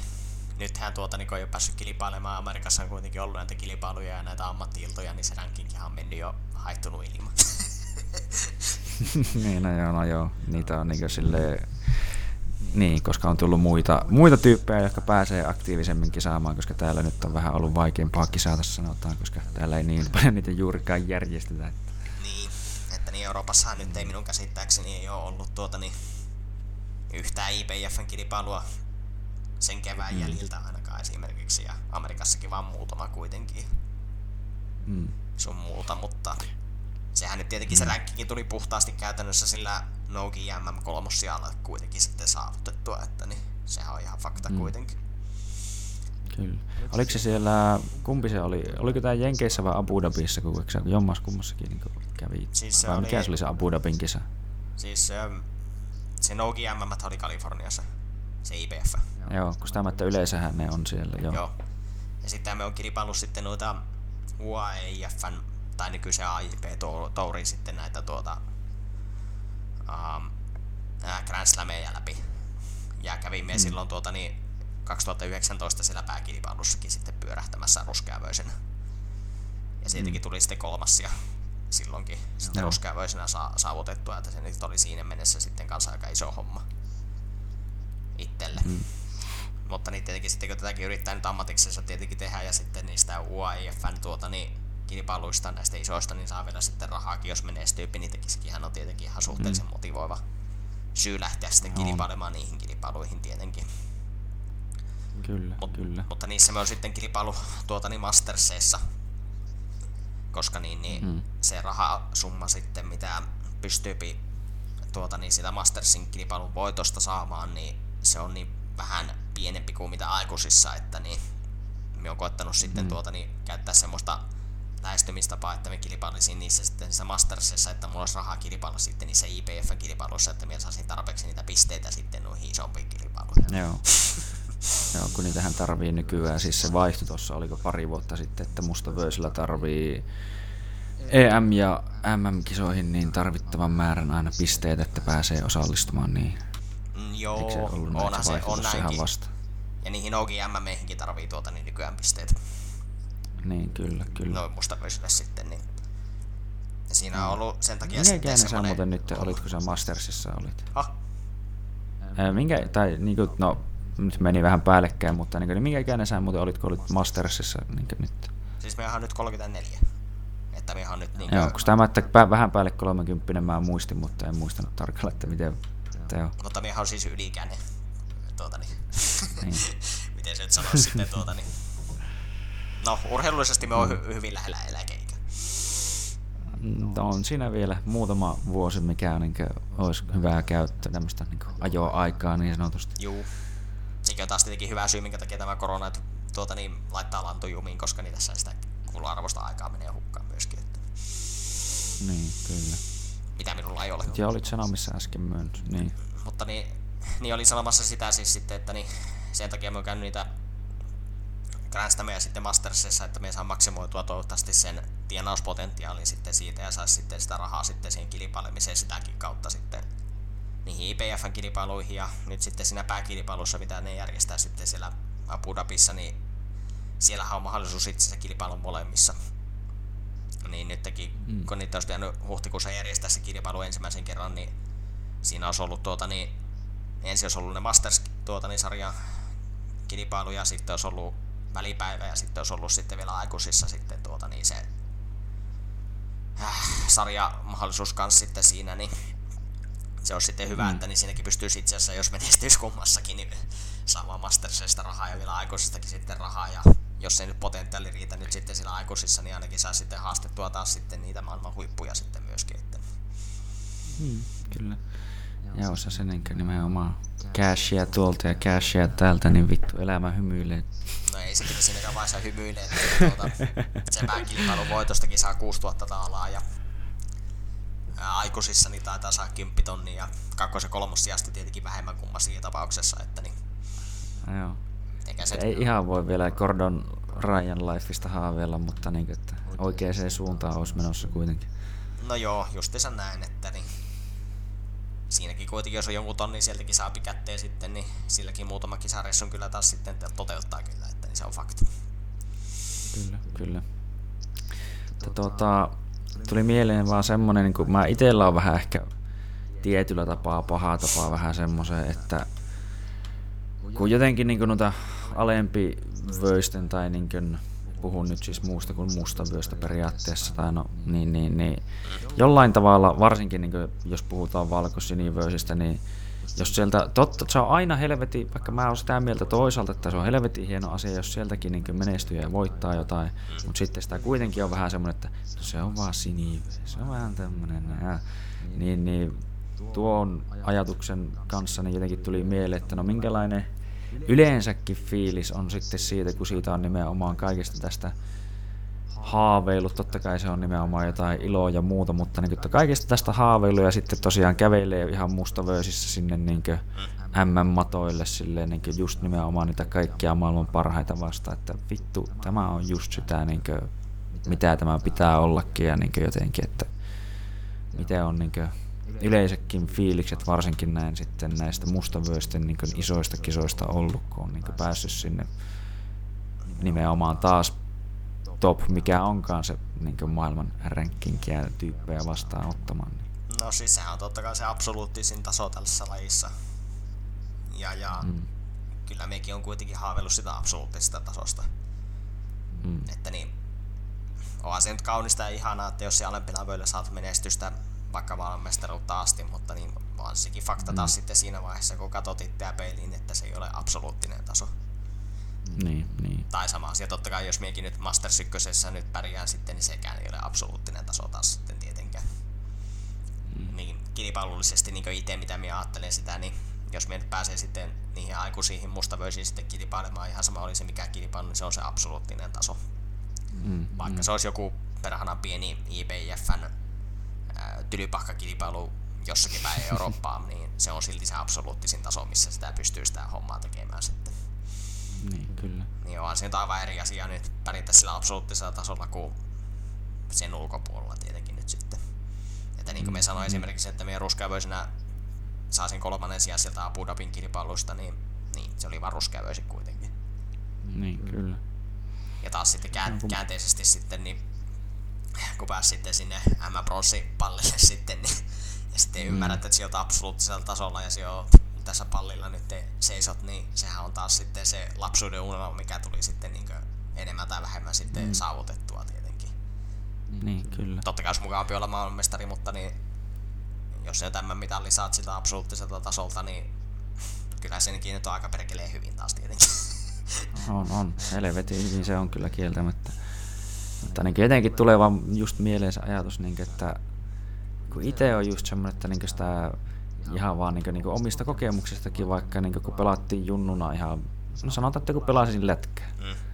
niin, niin kun meidän samassa niin lohko, ei kun, onko se nyt, oli taisi olla lohko vai miten ne nyt, miksi niitä nyt sanottiinkaan tälleen nuorempana, mutta joo, samassa lohkossa oli tuota, niin vähän erintasoisia joukkueita, niin kuin, No silloin ainakin Paltamon puumat oli semmoinen, jota piettiin aika niin sanotusti vähän heittopussijoukkueena, sori vaan Paltamoi vittu ja näin edespäin, mutta ei nyt vähän mitään. Ja sitten samaan aikaan niin samassa oli niin tuo kärpät. Niin silloin kun pelattiin tuota, puumia vastaan, niin, niin oli just semmoinen olo, että sitä niin se oma tasokin niin jotenkin laskin sille toisen tasolle. Ei ollut hirve, niin jotenkin motivoitunut pelaamaan, mitä, mitä olisi voinut olla. Tai niin kuin ainakin sen koko, niin kuin näki vähän koko joukkueesta, että se oli vähän silleen jotenkin, niin kuin, että pelattiin niin sanotusti, vaikka jos miettii, niin kolmosvaihteella, että kaksi vaihetta jäi vielä niin vittu pykälää, mitä olisi voinut käyttää, niin sitten toisaalta kun tuli kärpät vastaan, tiedät, että vittu nyt on saatana niin sitä tavallaan lohko kärkeä vastaan niin matsia, niin vittu nyt pitää pelata ja nyt kuule on, nyt, nyt niin lähtee. Mm. Niin, niin se on jotenkin itsellekin semmoinen, että siitä saa jonkun ihan eri niin paloon tai semmoisen jotenkin irti, kun se tietää, että nyt vetää niin oikeasti vittu sillä kovalla tasolla versus se nimenomaan, että jos mä oon joku saatana eläkeläisen, tai no miten se nyt kärjistäisi, niin että nimenomaan, että menisi jonnekin mm saatana vanhusten koti ja siellä oot sen mestari, niin ei se hirveästi kun peiliin katsoo, niin on niin semmoinen ajatus, että I'm the man, niin sanotusti. Että... Joo, siis totta kai. Mm. Totta kai se, niin kuin, kun ajatellaan justiinsa näitä tasoja, mitä nyt voi olla sitten laista riippumatta, niin kyllä se itsellekin toimii mm. sitten hyvänä motivaattorina, että niin nyt esimerkiksi olisi ollut siellä ää, Ganskissa tuo IBFn kilpailu silloin mm. maaliskuun lopussa. Ja sinne oli sitten minun sarjaan laittanut nimensä listaan tuota, niin se Noki MMien kakkonen. Joo. Rodney Barbosa. Se on, se on myöskin tuota, niin, tullut Kimono MMssä niin kahdesti kakkoseksi. Mm. Ja sitten kun mä katsoin sitä niin, nimilistaa siinä sitten, että ihan jumaliste, että niin, Mr. Barbosa on kanssa tuota, niin, laittanut nimensä tänne. Mm. Että tässä on niin potentiaalia, niin saadaan tuota kaveria vastaani matsi. Eikä me ole tietenkään mm. matsannut hänen kanssaan aikaisemmin siinä sitten. Niin miehän otin sitä kilpailua, kun kulta nousevaa ja minä toivoin, että me pääsen matsaamaan sitä kaveria vastaan. Ja niin hmm. korona tuli ja meni. Ja sekin mahdollisuus sitten tuota, niin meni sitten siinä sitten ohi sivusuun, niin kyllä se harmitti aivan pirusti, ettei päässyt niin kuin, tai ei ollut estää potentiaalista mahdollisuutta niin saada sitä matsia sitten. Kyllä, kyllä. Että sekin on taas sitten, että kun minäkin ottelen niin pienessä sarjassa ja tietenkin mitä ylemmälle tuolta niin tasolle tässäkin laissa niin mennään, niin kyllähän tämäkin niin omalla lailla niin on mennyt sitten niin näiden vastustajien tuota niin metsästämiseksi maailmaa ympäri. Että mm, mm. Emme tiedä, että niin saako me enää sitä mahdollisuutta enää koskaan. Toivottavasti mm. tietenkin, mutta niin. Mm. No joo. No tuota, tälleen näin, että nyt kun kuitenkin tietenkin, no en usko, että, tai totta kai siis, tai niin kuin, tämä on vaan nyt niin veikkaus, että en tietenkin saat vahvistaa, mutta että, että uskon, että nyt kun tässä on vielä näitä aktiivisia vuosia, niin ei ole tarkoitus todellakaan mitään niin kuin, hanskoja laittaa naulaan tai niin kuin, ettei yrittäisi tehdä asioita, mutta niin kuin, onko sulla silleen mitään konkreettista niin kuin, tavallaan tavoitetta vielä tässä, että mitä sä haluaisit saavuttaa? Ja sitten jos voi kysyä tavallaan, että miksi sen haluaa sitten saavuttaa, että mitä sä niin uskot, että niin no tavallaan vähän niin kuin, että miksi sitten vielä haluat lähteä tekemään niitä asioita, mitä lähdet sitten tässä vielä tekemään? No joo, tuo oli hyvä kysymys. Ei saa totta kai kysyä, että niin tuota, kyllä se on vähän niin kuin on tuolla takaraivossa kyllä kuitenkin sitten tietenkin, että tuo M Brossin tuota niin sai mm. absoluuttisella tasolla, mm. niin, niin kyllä se niin kuin on tehnyt tästä niin minun kisauraasta nyt se oikeastaan sen, niin se huipentuma omalla laillansa. Mm. Että jos se mie nyt enää koskaan tule menestymään paremmin tässä absoluuttisella tasolla, niin mulla nyt on ainakin se sitten sillä takataskussa ja minä olen ihan tyytyväinen siihen. Minä voin elää sen tuota realiteetin kanssa, että niin jos se nyt jää minun absoluuttisesti parhaimmaksi saavutukseksi, niin se nyt tulee sitten jäämään. Mm. Mutta niin, niin sama hengenveto sitten, niin kyllä se tietenkin taas se sisäinen kilpailija sitten, niin se haaveli taas tuota, niin paremmasta menestyksestä ja isommasta menestyksestä. Ja... Mm. No, en mieti, ja voinko minusta tulla maailmanmestaria vai eikö minusta voi tulla, mutta niin kyllä me ainakin haluan yrittää sitä. Mm-hmm. Ilman pukua tai puvulla. Ei sinänsä ole taas itselle hirveästi merkitystä, mutta niin, niin kyllä me haluan sitä lähteä ainakin yrittämään ja sen takia me reenaan kuitenkin ja sen takia me elän tämmöistä elämää, mikä me elän tällä hetkellä. Ja, mm. ja, ja, ja.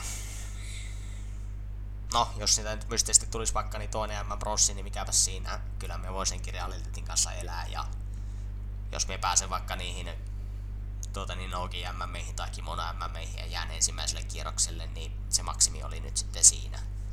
Että mm. niin mallalla sitten totta kai niin haaveilee tästä niin isommasta menestyksestä, mutta niin enemmän nyt kuitenkin on vielä siinä takaraivossa, että saisi Piru sen mahdollisuuden yrittää sitä. Mm. Että mulla ei ole tarpeeksi niitä pisteitä niihin kimono MMeihin. Ainakaan tällä hetkellä, eikä sitä tietenkään tiedä, että milloinkaan niin kimono nyt mahdollisesti sitten tullaan järjestämään. Niin, ja mikä niin. se pisteraja sinne nyt sitten on, vai onko sitä, että esimerkiksi noihin Panameihin ja noilla kimonolla, niin nyt ei ollut tuota niin pisterajaa.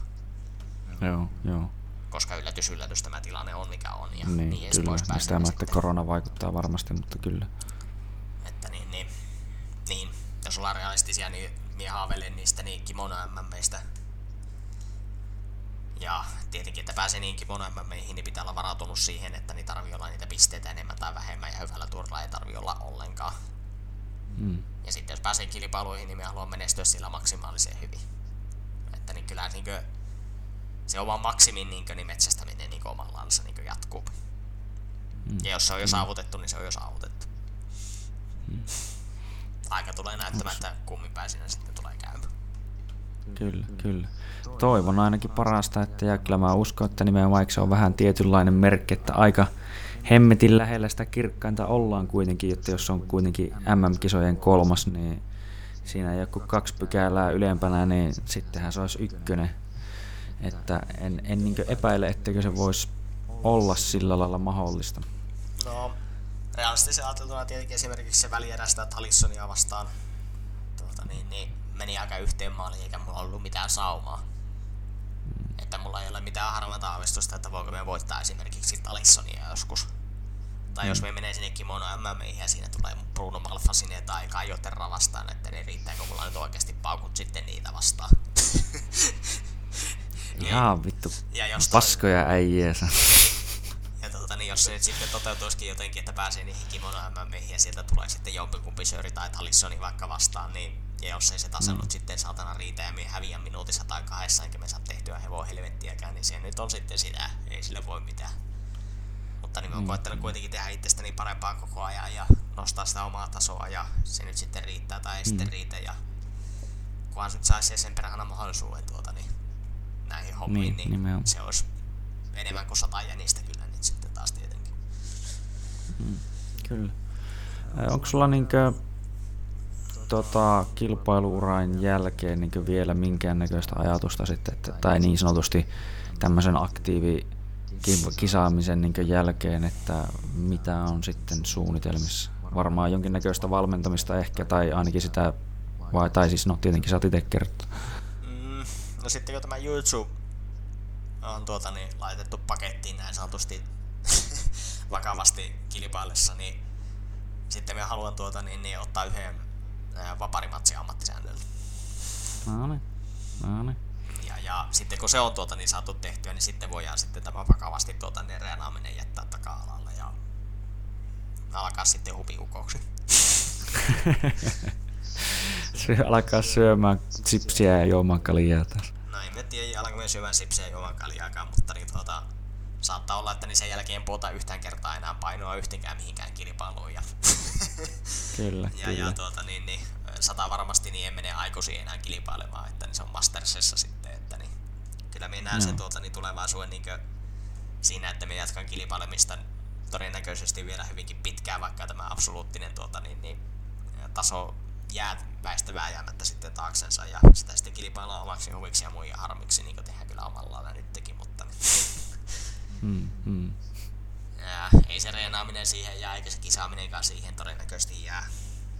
Kyllä mun on kuitenkin on varmasti vielä senkin jälkeen hyvällä saumalla vielä muutama kymmen vuosi ihan potentiaalista niin kisaamista vielä eellä sitten niissä Masters-luokissa ja sitten katsotaan, että niin, kuinka hyvin niitä jästipäätä saadaan sitten nippuun ja toivottavasti tuota niin selvitään kummakin ehjänä, ettei mene nivelet ja polvet ja muut rikki sitten, mutta niin. Kyllä, kyllä. Sitten kyllä varmasti tulee olemaan lajin parissa sen verran, että tulee valmennettua jollakin lailla ja, ja, ja, ja jos seminaaria saisi tuota, niin pietettyä niin kuin nytkin on pietetty, niin sekin olisi ihan ihanaa. Mm. Mm. En minä tiedä, voisinko me muuttaa vaikka muutamaksi vuodeksi ulkomaille tuota, niin opettamaan, jos semmonenkin tuota, niin sauma mm. tulisi enää, ettei sekä olisi pois sulettua. Joo. Mutta niin ei sitä tietenkään tiedä, että saako sitä mahdollisuutta niin, enää niin. itteensä, mutta niin, sekin on ihan mahdollista. Ja jos ei sitä tule sitten sitä mahdollisuutta, että tästä pystyisi sitten niin valmentamisella saamaan tarpeeksi rahaa, niin sitten me ajattelin tuota, niin keskittyä tuoten rahan tekemiseen. make money, money, make money, money, money, mutta niin. Mulla on tämmönen tuota, niin vaatimaton tavoite tämänkin rahan tekemisen suhteen, että niin mä haluan tehdä niin paljon töitä, ettei minun tarvitse tehdä töitä. Mm. Se olisi niin kuin, tietyllä tapaa ihan mukavaa, niin kuin, että sota, mikä ei tarvitsisi ainakaan olla. Sota, mikä, tai siis taistelu, mikä lopettaa kaikki sodat. Niin, niin, kyllä. Että tietyllä tapaa, tai siis totta kai sitä aina tekemistä tarvii ja kaipaa, että ei nyt sillä lailla, että ei olisi mitään, että mitä ei tavallaan tarvitsisi tehdä tai olisi sille, mutta niin kuin, niin kuin näen, näen itsekin sen aika hyvänä tavoitteena, että ei ainakaan, tai olisi niin sanotusti ees sen verran semmoista käytän termiä fuck you mania, että ei ainakaan tarvitsisi tehdä yhtään mitään sellaista, mistä ei pidä niin oikeasti yhtään, että, niin kuin, että joutuisi niin sanotusti myymään itsensä jollekin jotenkin niin sen takia, että olet tarvit vaan fyrkkä. Kyllä, kyllä. Ja käytännössä se siis tarkoittaa sitä, että niin minun, minun pitäisi saada jotenkin tajuttua itselleni äh, passiivisen tulos, tai passiivisia tuloja sen verran, että niin, niin ei tarvitse tehdä töitä. Mm. Mm. Ähm, ja sitten jos haluaa tehdä töitä, niin se on sitten sinun oma valinta, että niin kuinka paljon sinä niitä töitä teet ja minkälaisia töitä. Niin, kyllä, juuri näin. Tämmöisellä minun tuota elämäntyllä niin semmoinen ehkä 1500 passiivista mm. tuloa kuukautta kohden, niin riittäisi aika pitkällekin. Mm, mm. Se on ihan, sillä tekee jo kuitenkin asioita ja sillä pärjää silleen No, no sanotaan, että no jos täällä päin asut, en tiedä missä asuisit sitten muuten, niin tietenkin vuokrat on erejä, Ei- mitä ei- tämä vaihtelee minä, silleen. Minä mutta- asumaan vuokralle, mulla on jo sen verran tuota näitä asu- no niin, no asuntoja. joo. että Minä olen koko ajan tässä tehnyt tuota niin, sitäkin työtä sen asian eteen, No että se tulee kyllä. tapahtumaan. Kyllä, kyllä.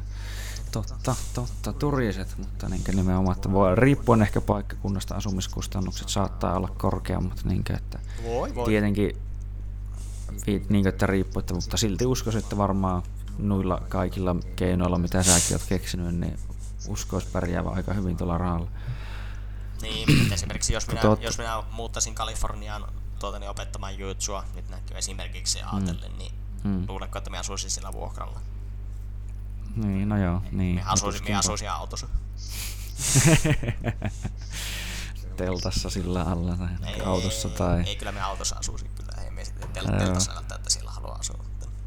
Joo, siellä on ainakin kuullut niin vissiin noita niin kavereita ainakin siellä sillä alalla, kun siellä on kuulemma kodittomuus vähän niin nousussa. Että siellä on niin se ollut semmoinen joku pätkä, missä on jonkun melkein kilometrin reilu niin pelkästään teltan, telttaa teltan vieressä. Niin kuin, että Juu. ei tarvitsisi yksi olla ja varmaan sitten kun siellä kato alkaa olla rahallisesti ahdinkoa tarpeeksi porukalla, niin saa sitten tämmöisiä ilmaisia matseja siellä sitten vähän niin kuin, että kun porukka koittaa varastaa sun massit, niin sitten pikkupainit pystyy. Juu, onhan mekin siellä Kaliforniassa useamman kerran käynyt ja minun käsittääkseni kodittomuus siinäkin osavaltiossa niin on kasvanut monta vuotta jo putkeen. Joo. se on aika surullista Ja katsottavaa. korona varmasti tuota, auttanutkaan asiaa. Niin, losiin käymään, siellä on se kilpailu ja menet Santa Monicaan, niin siinä on tuota niin, se maailman kuulut tuota niin, huvipuisto ja laituri ja Mm. siellä käy pirusti ihmisiä ja muutama ravintola ja niin edes poispäin. Ja siinä sitten kun menet muutama sata metriä oikeaan suuntaan sitä rantaa, niin siitä alkaa sitten loputon jono kodittomien telttoja. Että Silleen vähän niin kuin, että kun katsot oikealle, niin aa, ja sitten katsot vasen, oo, vähän niin kuin, että aika jännä sinänsä, että se on niinkin lähellä. Mutta, mutta niinhän se toisaalta menee, että ei se niin tietyt välillä tuntuu, että ei se ole kuin ihan pienistä niin matkoistakin kiinni, että miten niin mm. asiat on eri. Tulee semmoinen yksi esimerkki mieleen, joka nyt ei ihan suoranaisesti pysty tuohon verrastamaan, että niinkö, tai ei se ihan niinkö tismalleen sama asia ole, mutta niinkö, kerran sattuin näkemään, kun joku kävi niinkö, ihmisen käsiksi niinkö tämmöinen tappelutilanne sattui tuolla Tuiran rannalla.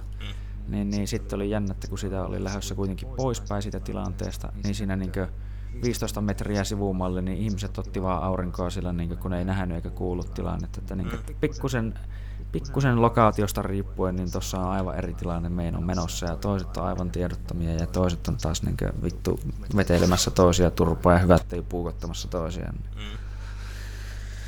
Se on jännä, että pienilläkin eroilla voi olla joskus aika suurikin vaikutus, mutta Kyllä, joo. ehdottomasti.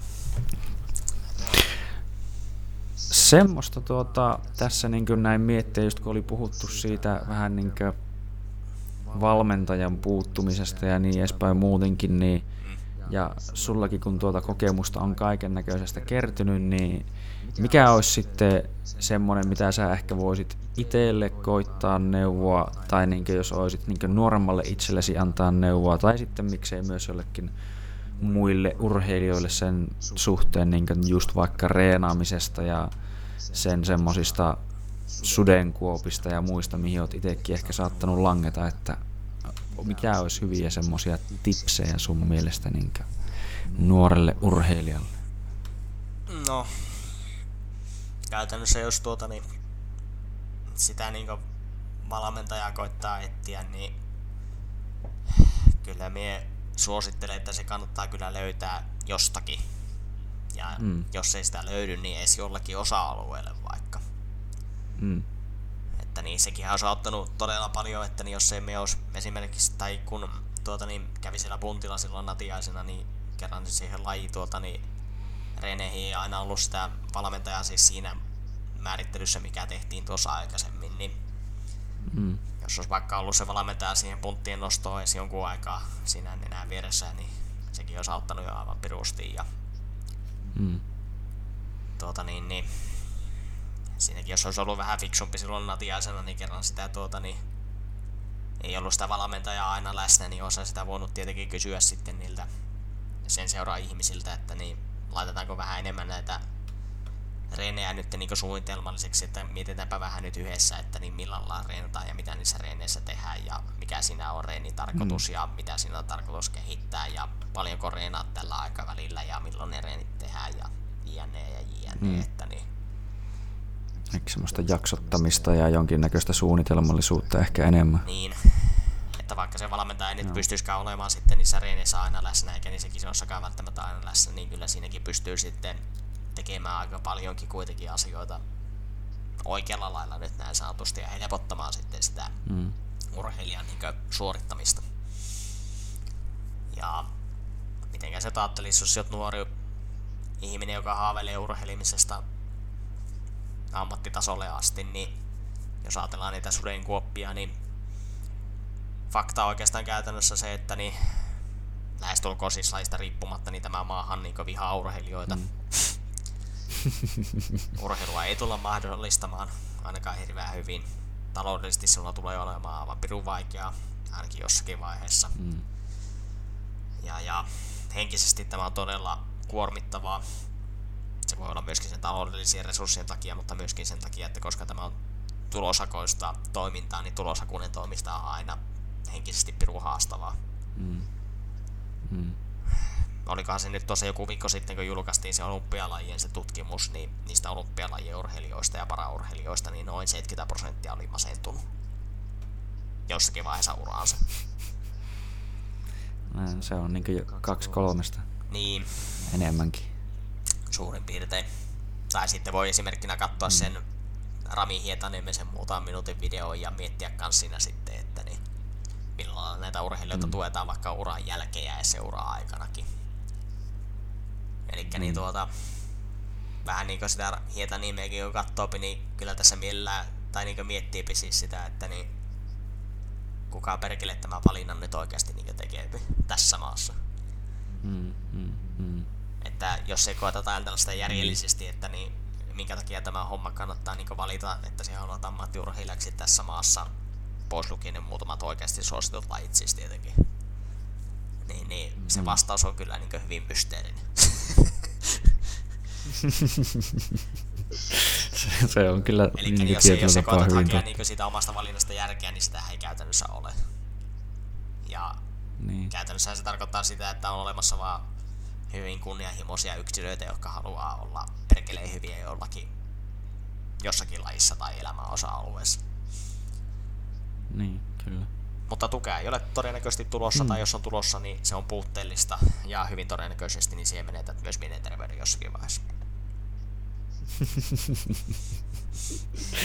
Silleen vitun tsemppaa Ei, mutta siis se on fakta. Mutta että tuota, niin se on pitää ei, vaan, siis se on, to, se on, niin, se on nimenomaan, se on totuus. Niin tällä hetkellä ainakin. Ja sekin on fakta, niin, että kyllä, vaikka me kuinka niin mietitään, että niitä sitä voisi tehdä niin järkevämpää tai voitaisiin tukia näitä ihmisiä paremmin, niin sekin vaatii aikaa. Eikä ole mitään mm, takuuta, että milloin se tulee tapahtumaan, jos se tulee tapahtumaan. Mm. No, siinä olikin melkein yksi seuraava sitten kysymys mielessä että tuosta, että no mitä olisi sun mielestä semmoisia juttuja, millä sitten voitaisiin vaikka kehittää tätä toimintaa, niin kuin, no vannon mietitään, no, tietenkin itse mietin henkilökohtaisesti tietenkin jutsua, mutta niin kuin, tuota, miksei myös jollain muillakin niin urheilulajialoilla, että tämmöistä nuorten tai yleensäkin urheilijoiden tukemista mitkä olisi semmoisia ehkä konkreettisia toimia, jos näin voisi sanoa? No tässä oli joku vuosi sitten, tai on sitten useampi vuosi aikaa, niin tästähän joku huippurheilun tuota, niin tutkimusryhmä teki sen tutkimuksen, että niin, ää, missä sakkaapi. Mm. Ja, ja se raha, mitä tässä maassa niin panostetaan tähän huippuurheiluun, niin se suuri osa meni paperin pyörittämiseen. la- Sehän se urheilussa on tärkeintä. Eli lajiliittoihin ja jo näihin tuota, niin, mitenkäs sanoa, sen itse tekemisen niin ulkopuolelle, jos nyt saataan nyt niin. sitten näin. Että suuri osa sitä rahasta, mikä me panostetaan, niin se menee johonkin muualle kuin siihen ydintekemiseen. Mm. Jos minulta kysytään nyt sitten tämä mielipidettä, niin lajiliitot tuota, niin romukoppaa enemmän tai vähemmän, ainakin se huippuurheilun osalta. Totta kai ihan mm. niin lajiliitolla on tärkeä rooli nyt esimerkiksi vaikka lasten ja nuorten liikuttamisessa ja sen niin toiminnan tukemisessa ja pyörittämisessä, mutta niin, niin me voisi itse asiassa nähdä senkin niin ihan hyvänä vaihtoehtona, että niin urheilijat saisi sitä rahaa enemmän omaan käyttöönsä. Mm. Että ei menisi sillä että niin tuetaan lajiliittoa ja lajiliitto sitten jakaa sitä rahaa mahdollisesti niin urheilijalle, urheilijoille jollakin mm. perusteella. Niin, kyllä. Eli jos me ajatellaan huippuurheilijaa, joka haluaa melkein laista riippumatta tehdä sitä sitten niin ammattimaisesti, jos on isolla apurahalla, niin se on 20 000 euroa nyt vuodessa.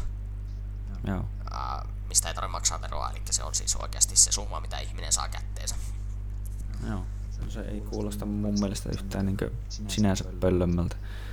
Paljonko se tekee teki. kuukaudessa? Onko se tuhat? No mä aloin kans laskea. Laskepa nyt sieltä. 1660, että se olisi niin päälle sen, mitä säkin ajattelit, että sä tarvisit siihen, että sä oikeasti pärjäisit. Joo, esimerkiksi. Hmm. Ja, ja mm, jos ajattelee, että on niin hyvä urheilija, että niin saapi sitä ää, isonta apurahaa, niin todennäköisesti on jonkunlaisia sponsorituloja myöskin ja saattaa olla tietenkin jotakin muitakin tuloja, mitä mm. sillä pystyy sitten sillä urheilmilla saamaan, että niin sekin on ihan absoluuttinen fakta. Se on taas sitten eri asia, että mm. kuinka paljon niitä tuloja nyt voi sitten saada, mutta niin jonkun verran nyt voisi niin budjetoida siihenkin sitten vielä kyllä lisää. Mm, kyllä. Mutta niin, niin kyllä me veikkaat, jollakin 30 000 eurolla vuodessa, minkä urheilija saisi suoraan käteen, niin voisi tehdä aika paljon ihmeitä. No kyllä, varmaan. Siitä saattaisi olla jopa mahdollisesti, kun on tarpeeksi askettinen elämäntapa, niin kuin esimerkiksi minulla on. saattaisi olla jopa, että pystyy antamaan jonkunlaista rahallista korvausta valmentajalle, niin. käymään hieronnoissa fysioterapeuteilla, maksamaan mm. vuokraa, asumista ja jopa kilpailemaankin. Niin kyllä. Kyllä. Se ei kuulostaisi yhtään pahalta. Mutta sitä en tiedä, että miten se on toteutettavissa sitten käytännössä ja onko se edes toteutettavissa käytännössä. Ja kun ei nyt edes kuitenkaan itselläkään nyt romuttaa kuitenkaan kokonaan niin lajiliittojen toimintaa. Niin, niin. Mutta niin jos siinä esimerkiksi ajattelisi sillä että lajiliitolla ei olisi esimerkiksi päätoimista valmentajaa ollenkaan.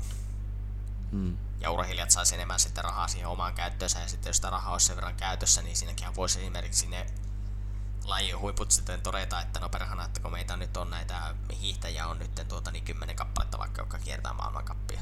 Voi olla siis enemmänkin. Mm. Jos jokainen mm. maksaa vaikka muutaman tonnin tuota, niin sitä valmentajalle sitten, joka on se joku henkilö, mikä valitaan kollektiivisesti, niin siitä saadaan sillekin sitten toivottavasti tarpeeksi rahaa sitten kerättyä, että niin se valmentajakin voi olla sitten ää, päätoiminen. Mm. Kyllä, kyllä. Ja ne voi sitten urheilijat itse valita vielä sen valmentajan. Sitä ei tarvitse käyttää liiton kautta että jos ne valmentaa mm. kollektiivisesti toteaa, että tämä ihminen on nyt paras tähän tehtävään ja niin edes poispäin, niin sekin on ihan hyvä asia vaan minun mielestä. Mm. Tulisi niin tämmöinen markkinalähtöinen tuota, niin, ää, tilanne sitten tuota, niin siinäkin mielessä siihen urheilemiseen. No, kun mä just mietin tuossa, että tuo on enemmän just silleen tulee mieleen ihan yleensäkin niin tämmönen, että sen ainakin tie, tai silleen tiedän tavallaan tietenkin vahva sana käyttää tiedän, mutta tuota, että ainakin kaikkeen kokee, niin kuin mitä on ihmiskunnassa tehty kokeita niin kuin tämmöisten tavallaan valtiojohtoisten tai liittojohtoisten niin kuin, talousasioiden pyörittämisessä, niin ne monesti ei ole ehkä ollut niin kuin mitenkään maailman tehokkaimpia. Että kun ne on monesti just nimenomaan ehkä vähän liian raskaita ja hitaita ja mm. siellä on sitä nimenomaan paperin pyöritystä ihan perkeleesti ja mm. muutenkin, niin kuin, että paljon parempi tilanne on silloin, kun on niin, niin sanotusti vähän niin vapaat markkinat ja annet, niin kuin toimitaan niiden mukaan ja siellä ihmiset saa niin itse vähän niin päättää neuvotella asioistaan ja just niin sieltä se kilpailun kautta periaatteessa kuitenkin niin nousee niin vaikka ne parhaat valmentajatkin esiin ja Kyllä. niin edespäin, niin se on just vähän semmoinen tietyllä tapaa hullu idea, tai kun tuntuu, että tietenkin jos jotakin maksaa jollekin niin liitolle kun, mm. tai vaikka ihan valtiolle tai mitä vaan, niin kyllä sä oletat, että sä saat siitä jotakin takaisin, eikä sitten ihan vaan silleen, että no katsotaan nyt vähän. Ja, mutta siis, se on siis fakta, että niin vaikka se järjestelmä on nyt mitä on, niin on sekin totta, että niin liitot jakaa sitä rahaa sinne alaspäin sitten. Mm, mutta mm. se vaan sitten, että kun sitä jää sinne välillekin. Niin, niin. Mutta niin, se on paha niin sanoa suoraan, että mikä sitten se olisi se paras tapa aina tälleen, kun sehän on niin uskon, että nämä olisi tämmöisiä, niin kuin mitä mekin ollaan puhuttu, niin tämmöisiä hyviä veikkauksia, mitkä vois oikeasti toimiakin jollain tasolla. En vaan tiedä tarkalleen, että miten se toteutus tosiaan menee, mutta niin, kyllä, kyllä, että sehän jäisi nähtäväksi sitten kyllä. Eikä sitten tiedä esimerkkinä, tuota, että kun tuo niin. veikkauksenkin tila, tilannehan on mikä on, ja veikkauksen näillä pelit tuota, niin tuotoillahan rahoitetaan urheilua aika paljonkin. Mm. Mm. Että omalla lailla me on miettinyt myöskin sitten sitä, että niin ollaanko me periaatteessa tämän järjestelmän uhreja myöskin, että niin mehän niin urheilijat ja urheilutoimijat niin, tuota, niin koko ajan toitotetaan, niin kuin nytkin ollaan toitotettu, että meitä pitää tukea. Mm. Mutta niin voisiko se esimerkkinä, että jos veikkausvoittorahoja ei tulisi enää yhtään urheiluun, niin voisiko se mahdollistaa sitten jollakin lailla tämän järjestelmän uusiutumisen, että niin yritykset vaikka sitten ottaisi enemmän koppia tästä niin sponsoroinnista, mm. tai vaikka yksityisihmiset. Voidaanko ve- mm. veikkaus korvata maltalaisella nettikasinolla? niin. Tai, no, tai, tai, tai monikolla. Niin, kyllä. Että sekin, on, sekin on fakta, sen... että niin urheilu ja vedonlyöntihän menee kans käsi kädessä. No joo, se on kyllä kans totta, että niinkö siitä varmasti pyytää niin, kuin niin sehän mitä suurimpia kohteita, mitä veikataan, niin nehän on yleensä urheilun puolesta, niinkö, tai siis tämmöistä vedonlyöntiä, totta kai sitä on muu, monessa muussakin muodossa, mutta mm. ihan vaikka jos miettii kamppailulajeja, niin eikö se niin Taimassa niin muita ole vähän niin kuin, se melkein niin kuuluu oikeasti siihen hommaan, että siellä lyödään aina vetoa ja ne ei tykkää ihmisistä, jotka mm. tyrmää kaikki liian nopeaa, kun kukka ei kärkeä lyödä betsiä sisään, niin niille ei enää järjestetä matseja, jos ne ei niin pelaa niin sanotusti sääntöjen mukaan. Joo, kyllä. Sekin on ihan fakta. Mm. Ja sitten tuota niin, niin mitä minä vielä ajattelin perhana, kun ajatus katkesi. Että niin periaatteellisesti tämmöinen niin nykyisen järjestelmän romahtaminenkin niin saattaisi mm. jopa tehdä pitkällä aikavälillä vähintään hyvää urheilulla. Mm. Lyhyellä aikavälillä, se lyhyellä aikavälillä se on katastrofi. Aivan niin, varmasti. Kyllä. Se on just se, että se niin joutuu pakottaa sen siihen tilanteeseen, että se joutuu niin keksimään itsensä vähän niin uudelleen. Mm. Ja se tietyllä tapaa tekee varmasti aina aika ajo ihan hyvääkin, niin kuin, että vähän niin pysähytään katsomaan vähän, että miten kaikki voitaisiin tehdä paremmin ja näin edespäin, mutta ja siinä varmasti kävisi just se, että siinä häviäisi hyvin äkkiä kaikki turha. Kyllä. Ainakin niin yleisesti ottaen se on niin, että siinä vaiheessa kun alkaa niin rahat olla vähissä, niin siinä ei ole enää siinä vaiheessa kyllä niin mihinkään ylimääräiseen saatana enää niin laiteta penniäkään, vaan se on niin mikä on essential, eli niin vähän niin elintärkeä ja oikein niin nimenomaan Kyllä. karsitaan mikä on tärkeää. Just se mm. Sitten jos tuota ajattelee sitä lajin kannalta, että miten me saataisiin sitä esimerkiksi vaikka Suomessa eteenpäin, niin kyllähän niin periaatteellisesti niin olympialajistakin kannattaa ottaa jonkun verran niin vinkkejä. Mm. Minun mielestäni Suomen Brasilian Jiu-Jitsu-liittohan on tehnyt aivan pirun hyvää työtä niillä resursseilla, mitä meillä nyt käytännössä on, ja sillä tietotaidolla, mitä meillä on.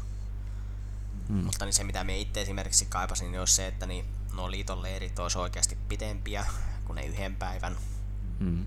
Ja niihin vielä nämä ihmiset järjestelmällisesti osallistuisivat aina. Eli niin saataisiin mm. niitä huippuja reenaamaan niiden huippujen kanssa. Mm, kyllä, kyllä. Että niin kuin me sanoin tuossa aikaisemmin siinä Euro-ajoilta esimerkiksi, että se oli ihan helvetin järkevää toimintaa minun mielestä, että niin on ensin se kilpailu, se kansainvälinen kilpailu, ja sen jälkeen käytännössä ne kaikki ää, osallistujat jää sinne vielä reenaamaan keskenään. Mm, mm, kyllä. Että esimerkiksi kun ajatellaan sitä Euro-maailmaa, niin siellä voi maailmanmestari ottaa toista maailmanmestaria vastaan, vaikka ne on eri valtioista ja ne reenaa tuota niin keskenäänsä vaikka monta viikkoa vuodesta. Ja silti ne mm, kilpailee mm, toisiaan vastaan ja niin edes poispäin. Tai olympiavoittaja ottaa olympiavoittaja vastaan. Niin, kyllä. Sehän on niinkö, kun mä oon itse just miettinyt tuota, tai niinkö just tuli jopa viimeksi puhuttua näiden Emilia ja Johanneksen kanssa siitä, että miten mäkin uskon, että täällä Suomessa, tai siis uskon ja näen, että täällä Suomessa löytyy sitä taitoa ja kovaa tekijää kyllä niin ympäri Suomea todella paljonkin, mm. Niin, niin miten hyvää se tekisi, että ne ees välillä laitettaisiin kaikki niin samaan kato alle ja pistettäisiin vähän niin pyörimään keskenään ja näin edespäin. Siis koska no vaikka just jollain NS-maajoukkuetoiminnalla tai mikä se sitten oiskaan, mutta niin kuin, Kyllä. se nimenomaan loisi ihan hemmetisti hyvää, koska sitten vähän niin tulee mieleen tämmöinen tietynlainen esimerkki, mitä niin tuo Bernardo Faria sanoi joskus aikana omasta salista, että tuota, kun se oli niin selkeästi paljon parempi jossain vaiheessa kuin muut, niin se toki koko ajan teki kaikkea, että se niin koitti kehittää niitä muitakin, jotta ne pystyisi haastamaan sitä enemmän. Mm. Mutta jossain vaiheessa tuli vähän niin siihen pisteeseen, että on pakko vaihtaa salia, että saa oikeasti itselle paljon kehittävämpää reeniä. Mm. Niin, niin, joissain, varsinkin niin pienemmillä paikkakunnilla se tilanne voi ollakin just se, että siellä ei oikein ole reeneissä muuta kuin, että ehkä riippuen miten paljon muut haluaa reenata ja niin edespäin, että vaan ehkä tiettynä päivänä ainoastaan ja hyvin harvoin muutenkin, että mm. siellä on niitä kovia tekijöitä, vaan sitten kun olisi se, että sitten joka reenestä saisi oikeasti jotain niin laadukasta ja muuta ja niin, niin jotenkin se olisi vaan, uskoisin, että hyvää lisää, jolla voitaisiin niin nopeuttaa ja kasvattaa sitä tasoa. Kyllä. Ja tietenkin että yleisellä tasolla tietenkin sitten, jos me ajatellaan takapakkia taas sitä keskustelua, että niin mitä ammattimaisemmaksi mikä tahansa urheilulaji saadaan, niin käytännössä sen parempi. Mm. Elikkä niin, kyllä. kyllähän se varmaan omalla, omalla lailla on niin todistettu, että niin jos me ajatellaan niin huippurheilua, niin tämä RY-toiminta niin on kyllä tullut tai tulossa hyvin nopeaa kyllä niin tiensä päähän siinä mielessä. Mm. Mm. Että niin, niin, jos tässä perhana nyt tästä urheilun tai tuota, niin, niin, reinien pitämisestäkin ihan samanlaista huolimatta, niin saisi joku edes oikeasti jonkunlaisen korvauksen, niin mm, mm. kyllä sekin nyt yleensä ottaen parantaa todennäköisesti sitä lopputuotetta nyt kyllä huomattavasti. No joo, se on ihan niin selkeä semmoinen juttu nimenomaan, että sä pystyt nimenomaan käyttämään aikaa siihen, että vaikka jos miettii just vaikka niin valmentamista tai vastaavaa, niin mm. sulla on esim. vaikka aikaa opiskella itse jotain uusia juttuja ja niin kuin, ihan sama onko se videomateriaalia tai opetusmenetelmiä tai vittu vaikka filosofiaa niiden taakse tai oikeastaan ihan samaa mitään jotain niin tämmöistä, mitä niin jollain tavalla voi ajatella, että tämmöisen kokonaisvaltaiseen reenaamiseen liittyy, niin jos sä joudut siitä käyttämään niin kuitenkin, sanotaan, että sulla olisi aikaa jos sä olisit täyspäiväinen, niin no riippuen miten sun arki koostuu, mutta niinkö, no vittu vaikka kahdeksan tuntia päivässä aikaa tehdä siihen, tai kymmenenkin tuntia, niin jos sitä kymmenestä tunnista kahdeksan tuntia menee sitten johonkin nor- NS-normityöhön, niin kyllähän se niin selkeästi ihan vitusti rajoittaa sitä hommaa, niin kuin, Kyllä. että miten siitä, paljon sitä voi tehdä. Niin. Kyllä, se on ihan fakta. Mutta sekin taas on sitten ihan, mitenkä se et sanoisi, jos me ajatellaan tietenkin, että niin mitä useampi ihminen niin tässä yhteiskunnassa liikkuu, niin todennäköisesti myöskin taas sitten käänteisesti ajateltuna se, että niin mitä halvempaa se sitten on, niin sen todennäköisemmin mm. sekin myöskin tapahtuu, että siinäkin on minun mielestä semmoinen niin mm, mm. todella validi ristiriita sitten tämä ajattelumalli niin välillä. Niin, jopa, niin. jopa itsellä siis tietenkin. Mm, mm. Että niin, niin siinä mielessä se ry-toiminta on ihan pirun ihanaa, että niin harrastaminen on yleensä ottaa aivan saatana halapaa että esimerkiksi meillä mm. Rovaniemelläkin se reenaaminen niin maksaa vuodessa 160 euroa. Ei ole kyllä vittu kallis. Ja, ja.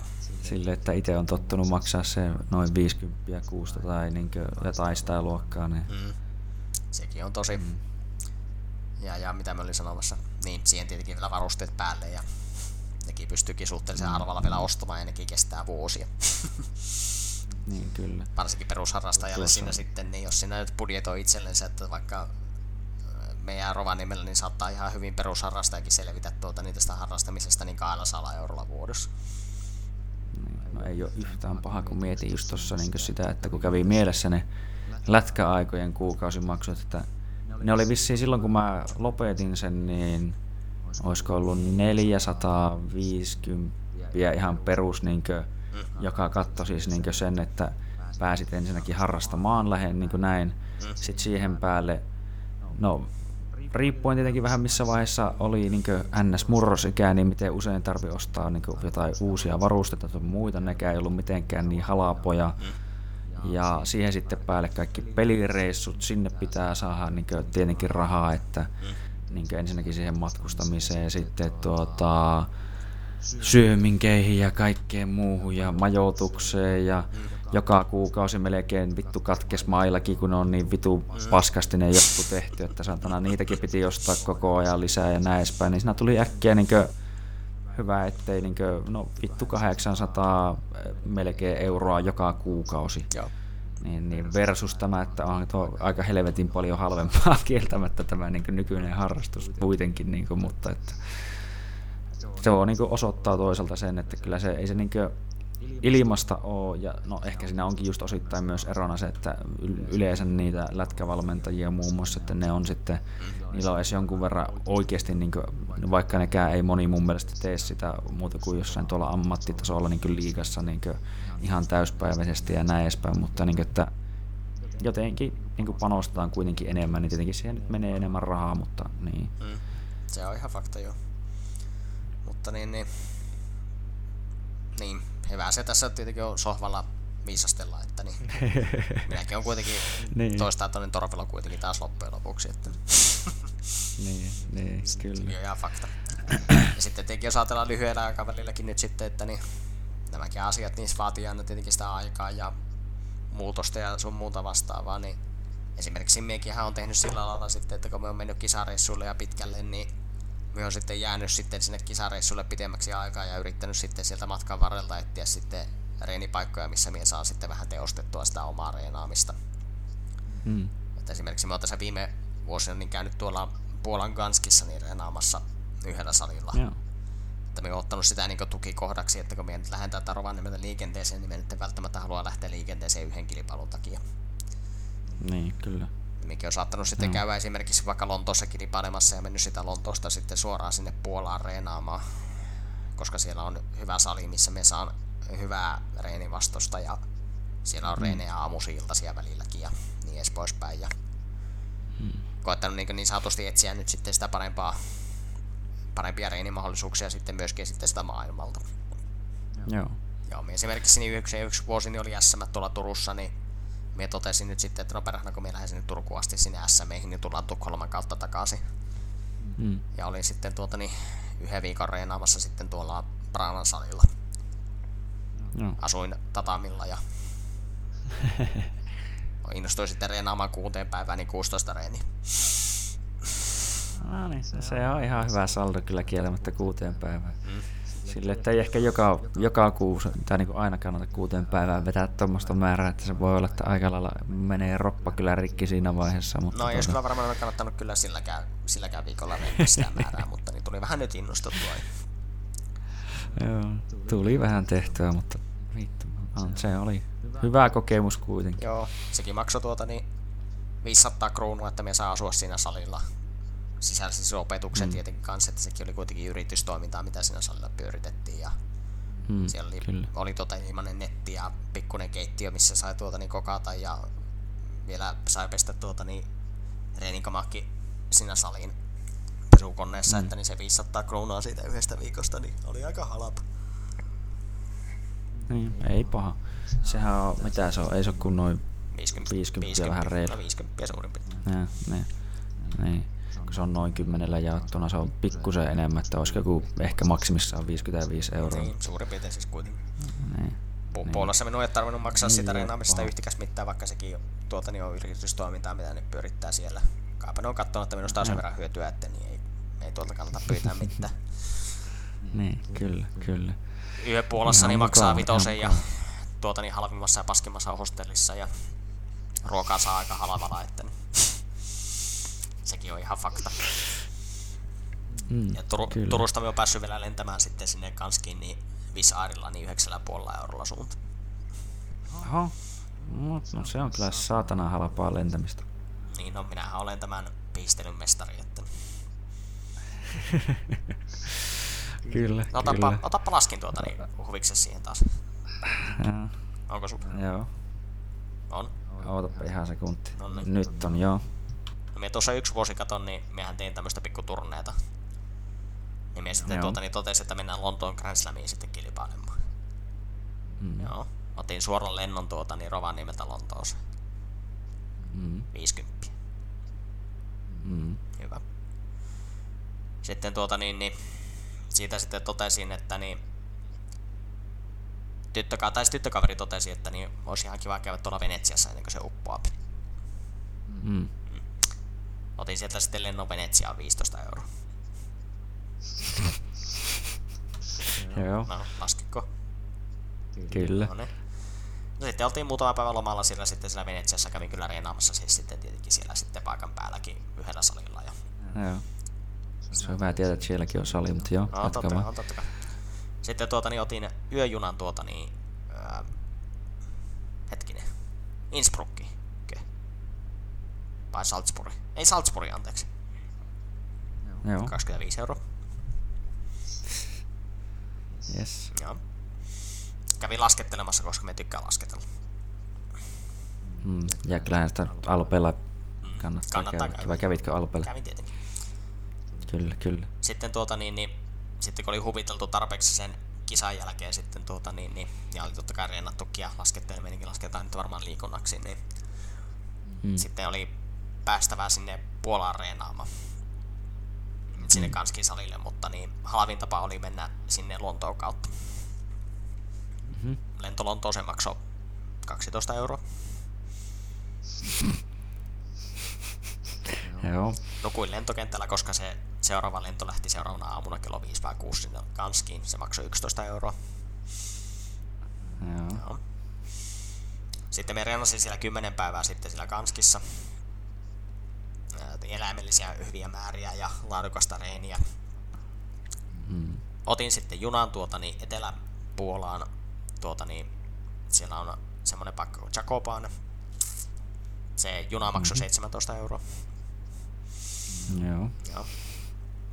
Laskettelin sillä taas pari päivää, koska miksipä se ei. Ja sitten tuota niin, niin matkustin sieltä sitten sieltä Zakopanesta sitten tuota niin Posnaniin, missä oli kans IPFn kilpailu. Mm. Niin se maksoi 13 euroa. Joo. Joo. Kilpailin sitten sillä Posnanissa, että sain sitten, ja siinä kilpailin kimonolla ilman, niin siinä tuli siis kaksi kilpailua siis käytännössä. Mm. Sitten menin vielä siitä sitten muutamaksi päiväksi reenaamaan sinne Puolaan. Ja otin sitten sen Vishaarin lennon 9,5 euroa Turkuun. Joo. Ja junalippu Turusta Rovaniemelle niin 35. Paljonko siitä tuli yhteensä? Eli niinkö matkustamiseen ei mennyt kuin 187,5, eu- tai siis 50 senttiä. Niin, 187 euroa ja 50 senttiä Joo. matkoihin. Sitten tietenkin siinä mitä nyt tuli niihin laskettelulippuihin ja muihin, niin varmaan jonkun verran lisää, mutta No voi, mutta niin ei sitten... yhtään kyllä helvetin huono, niin että alle kahdella saalla kävit nuissa kaikissa paikoissa. Joo, ja sitten me muistan esimerkiksi, että niin me oltiin siellä Lontoossa Empun kanssa, niin me otettiin sieltä halvia paskeja Airbnb. niin minun muistaakseni se maksoi sitten kummallekin noin 10 euroa tuota niin yöltä. Me taidettiin olla siellä kaksi vai kolme yötä. Se Joo. Venetsian majoitus, mitä oltiin tyttökaverin kanssa siellä, niin minun muistaakseni se maksoi 65 euroa neljältä yöltä. Joo. No yhden yöhän minä nukuin siellä junassa, kun me meni sinne Salzburgiin. Eikö niin? Mm. Ja, ja Mm. yhden yön nukuin siellä lentokentällä, että säästän senkin perhana rahaa. Se kanskin tuota niin yöt maksoi noin 5 euroa. Ne, Niin, ne kaikki yöt, mitä nyt olin siellä, että jos vähän reilu viikko olin siellä ja sitten vielä muutama päivä joku kaksi viikkoa kertaa viisi. Olisiko nyt ollut 70 mm. euroa. Joo. Ruokaa, ruokaa, ruokaa, mien, että- ruokaa mien laske, koska niin pitää myös syödä täälläkin. Ja jos me on halvassa Niin, maassa vielä kuin tuota, niin Suomi, niin se on yleensä ottaa halvempaa kuin täällä. Niin, kyllä, kyllä. On jätkällä, jos niinku tuota, voisit kirjoittaa melkein jonkun kirjan tämmönen, että miten niinku oikeasti eletään saatana säästeliästi ja tälleen budjettireissaamisesta niinku vinkkejä kaikille saatana, että tuota, ei tarvitse tosiaan mitään hirveitä niinku rahoja tuhlata siihen, että vähän näkee maailmaa, että helvetti tommosilla rahoilla sitä niinku pystyisi niinku perusduunari matkustaa melko tietenkin jos aika vaan sallii, niin melko useastikin kyllä. että- No juu, ja liftaamalla pääsee ilmaiseksi. No se on kyllä toki. Tietenkin niin tulee tuosta mieleen, että niin joskus se liftaaminen sitten saattaa olla semmoinen kuin muun muassa Australiassa joskus oli joku tyyppi, ainakin tulee mieleen, joka tappoi näitä saatana liftaajia, mutta niin kuin, Juu. että toki siinä voi olla pieni riski, mutta tuota, muuten niin silleen, että ihan, ihan jees. Mutta siis siihenkin päästään taas takapakkia nyt tässä keskustelussa, että niin, niin. Mullakin oli se prosessi, että niin miten mie tuota, niin mietin, että miten me saan näitä kuluja niin karsittua. Mm. Ja tai miten niin tätä hommaa saadaan toteutettua ja niin edes poispäin siinä sitten. Ja sitten tästä ajastakaan nyt ei ole tullut ongelma, koska me on saanut sitten siihen pisteeseen, että me pystyn esimerkiksi matkustamaan käytännössä niinä päivinä, kun me haluan, niin mehän pystyy sitten, kunhan me vaan mm. päätän tarpeeksi aikaisesti, että mihin ollaan menossa ja millä lailla, niin me voin ottaa vaikka yhden päivän jossakin pitempään tai lyhyempään ja mm. matkustaa siinä halvimmalla päivällä halvimmalla menopelillä ja niin edes poispäin, että niin sekin tietenkin mahdollistaa sitten tämä halvalla matkustamisen. Mm, kyllä. Jos on viikot töissä ja pitää matkustaa aina perjantaina ja sunnuntaina esimerkiksi, niin sitten se on kalliimpaa taas tietenkin. Niin. Kyllä, kyllä. Meneekö niin paljon aikaakin siihen, että niin etit aina nuo halvimmat vaihtoehdot, Menee, vaan tulee kun niin tietty... no niin, mä aloin just miettiä, että jos pitää niin päiviä katsoa tolle, että jos mä otan tonne yhden päivän pidempään ja muuta, niin se niin oikeasti vissiin menee jo vähän niin enemmän aikaa siihen. Joo, kyllä siinä tuonkin, tuo reissu kesti vähän vajaan kuukauden minun muistaakseni yhteensä, niin kyllä siinä varmaan ne suunnittelutunnit menee varmaan jossakin 15 tunnin, tunnin tuota, niin, paikkeilla. Että, niin. Mutta kyllä mulla on tietenkin niin esimerkkinä Ryanair on aina halpa lentoyhtiö, niin kuin Wizz Air ollut. Mm. Ja mulla on yksi nettisivu, mistä me on tarkistaa, että no onko se tuo junalippu nyt niin piru halpa, että niin sillä voisi mennä. Ja, no. Ja esimerkiksi se junamatkakin, minkä me otin sieltä Kanskista sitten sinne Zakopaneen, niin sekin oli yöjunalla ja istumapaikalla. Mm. Mutta niin, niin mulla oli korvatulupat ja läpät silmillä, että pystyi nukkumaan. Ja siinä mm. käytännössä maksaa yöstä tietenkään sitten ekstra, että niissä meni samalla rahalla kuin se matkustaminen. Ja Mm. Olemme välillä ottanut noita Flixbussejakin, mitä tuolla Euroopassa menee, siis paikalliset onnibussit siis käytännössä. Joo, ne on pirun halapoja, jos on yö yli mennyt. Me on matkustanut joskus yö yli bussilla Budapestista, niin sinne kanskin. Joo. Koska se kesti 15 tuntia mukavasti siinä nukkuu sitten sen yön vielä siinä ja se maksoi noin, noin 15 euroa. Että niin. Mm. No ei ole paha. Se siirtyminen, si- siirtyminen ja yö maksoi sen 15 euroa, eli ei tarvinnut maksaa siitä yöpymisestäkään taas sitten erikseen. Se niin, kyllä. Ja tuo ei loppupeleissä se 15 tunnin matkakaan nyt niin paha on, jos sitä nukkuu, no edes sanotaan 60 tuntia, niin se on heti niin kuin, tai mielellään joku 8 tuntia tai ehkä enemmän. Niin juttu ei se ole niin paha loppupeleissä. Ei, mutta joo. Onhan se totta kai mm. helvetin epämieluisaa. Kyllä mä sen ymmärrän, että jos me nukun jossakin bussipenkillä se yö, niin kyllä se vähän kropassa tuntuu ja saattaa olla, että yö on vähän katkonainen ja sun muuta, mutta niin. Niin, kyllä. Siinäkin kyllä. päästään taas takapakkia, että niin kuinka paljon sinä haluat sitä asiaa, miten sinä haluat sen toteuttaa ja mm. miten saadaan sitten toteutettua näillä resursseilla, mitä sinulla on. Mm, kyllä. No, tästä on niin paljon opittavaa kyllä, jumalauta. Että tästähän niin sitä, tässä sitä näkee, kun toiset sen tekee sitten niin oikeasti, että mitä kun joku sanoo, että minä uhraan jollekin asialle paljon, niin sitten no uhraako näin paljon niin toisaalta. Että sanot siinä mielessä ihan hyvä esimerkki kyllä, että mm, kyllä. ei siinä. Tämä asiathan saa tehtyä öö, yllättävän halvallakin. Kyllä, Jos vaan kyllä. on tietenkin valmis tuota, niin tinkimään sitä mukavuudesta taas tietenkin. Että. Hmm. No tuota, tälleen, no tässä nyt ihan hyvin porista, mutta mulla olisi yksi ainakin semmoinen viimeinen melkein kysymys, mitä mä niin olin miettinyt. Näin, kun mä muutaman koitin miettiä vähän niin valmiiksi, että on ainakin varmasti jotain, mitä niin haluaa niin sanotusti kysyä. Niin, niin tuota, öö, no yleensäkin niin kuin, no, sanotaan, että no sähän teetkin tuossa itse asiassa aika vasta sinun Instagramiin sen jonkun, että sä niin kuvasit aika lailla sun reenejä. Niin, niin minkälainen on sun tämänhetkinen niin kuin, tavallaan, tai tässä niin kuin, ammattiuralla niin sanotusti, niin että minkälainen se perusviikko on niin kuin, ollut aika lailla keskimäärin niin just reenimääriltä ja mitä sitä reenataan. Ja sitten niin siinä se toinen kääntöpuoli, mikä itselläkin tuntui tuossa ehkä niin omassa vuoden projektissa oleva se niin tietynlainen ongelma, että miten sen sitten niin kuin tasapainottaa sen kaiken muun kanssa sillä lailla, niin kuin, että ei jää sitten niin kuin vaikka kaverit ja läheiset ja muut pois ja sitten ehkä vähän joku muukin asiat, mitä sitä niin kuin, saattaa välillä haluta tehdä. Niin kuin, että, niin. Ah, no hyvä kysymys.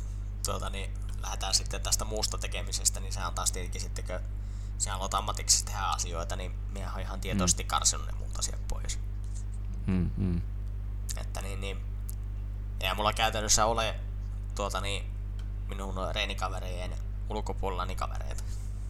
Mm. Eli mm. me hoidan ne sosiaaliset suhteeni käytännössä sillä, että me menen reenaamisen tai reenaamaan. Joo. Ja tietenkin niillä kisareissuilla ja reenireissuilla nyt tietenkin sitten. Mm. Mulla on yksi kaveri, joka ei ole tai ei reenaa jujutsu. Joo. Ja se on tuolta niin lukiolta tai lukioajoilta jäänyt sitten ja hänen kanssa ollaan tekemisissä ja itse asiassa olen kuuelta menossa tuota niin, hänen luoksensa häntä morjestamaan. Yes. Joo. Että niin sekin on ollut ihan arvovalinta, siis ihan tietoinen valinta, että minä on ää, ottanut nämä niin kaikki ylimääräiset niin häiriötekijät ja aikaa viivat asiat mm. pois, mikä on myöskin aika raadollista omalla laillansa. On, on. Että periaatteessa jos mennään vielä takapakkia siihen tuota, kannustavaan tuota, niin puheeseen sille urheilijalle, tuota, että niin rahaa ei ole tulossa, tukea ei ole tulossa tai se on puutteellista ja se menetät sinun mielenterveyden, niin, Niin, hyvin, kyllä. hyvin, todennäköisesti siinä tulee käymään myöskin sillä lailla, että sinulla ei ole sitten sitä muuta elämääkään ihan hirveästi. Niin, kyllä, kyllä. Ähm, totta kai se varmasti voisi tehdä muullakin lailla, mutta me oon itse kokenut se vaan niin järkevästi, että niin totta kai nyt voi olla kavereita ja muutakin tekemistä, ja, mm. mutta niin, niin kyllähän se niin nyt niin ammattiurheilija niin faktaan, että niin jos minkin matkustaa yli 100 päivää vuodesta Tokio ja Kalifornian väliä, niin, tai sillä välillä, niin mm. kyllähän se niin sosiaalisen suhteiden niin ylläpitäminen on saatana hankala. No on, jos se on periaatteessa, no karkeasti sanottuna ei se nyt ihan ole, mutta öö, no ei yksi kolmasosa, mutta no mitä se nyt olisi, mutta niin No mulla oli viime vuonna niin oli olla muulla, 159 tuota niin matkapäivä. niin- No joo, no se on jo, se on jo enemmän kuin yksi kolmasosa niin vuodesta. Kyllä. Ää, sitten siihen itse reenaamiseen tuota, niin, niin mullahan nyt tällä niin hetkellä niin onneksi on tuo Pasulaja, niin, Joo, niin on ottanut koppia vähän se, ja se on nyt sitten suunnitellut minulle sitä tuota niin reenaamista, että millä lailla sitä nyt sitten niin laitetaan eteenpäin. Ja, ja, ja, ja aikaisemminhan se on mennyt hyvin vahvasti sillä lailla, että niin määrä korvaa laadun ja mitä enemmän reenaat, niin mm. sen parempi. Sehän nyt on ihan fakta. Mm. Varsinkin judoaikoina. mm, mm. koska siellä olit ää, se leijona, mikä ei loukkaannut koskaan. niin, kyllä, kuolematon niin nuori hurja, joka niin pystyy mihin vaan. Mm. Mutta niin, niin, mulla on tällä hetkellä niin jo kolmenlaista reeniviikkoa. Joo, Ää, raskas, välimalli ja kevy. Joo, Ja nyt on toistaiseksi tehty sitten sillä lailla, että niin, jos me aloitetaan sitä raskasta viikosta, niin mie tuota niin, reenaan maanantaina ää, tuota niin, aamulla niin on kahvakuulo. mm. illalla on lajireeni. Tiistaina on tuota niin, niin aamulla ää, lajireeni ja illalla on lajireeni. Mutta niin sen tiistai-illan jälkeen niin mie sen lajireenin perään niin mie käväsin juoksemassa sportteja. joo, Joo. Ja sitten mulla oli se henkilökohtaisen avustajan työ, niin mie sitten käyn tietenkin vielä tiistaisin sen lisäksi sen perhana pyöräkeikan sillä minun rupupyörällä. niin kyllä, kyllä. Se on aika hapokas päivä.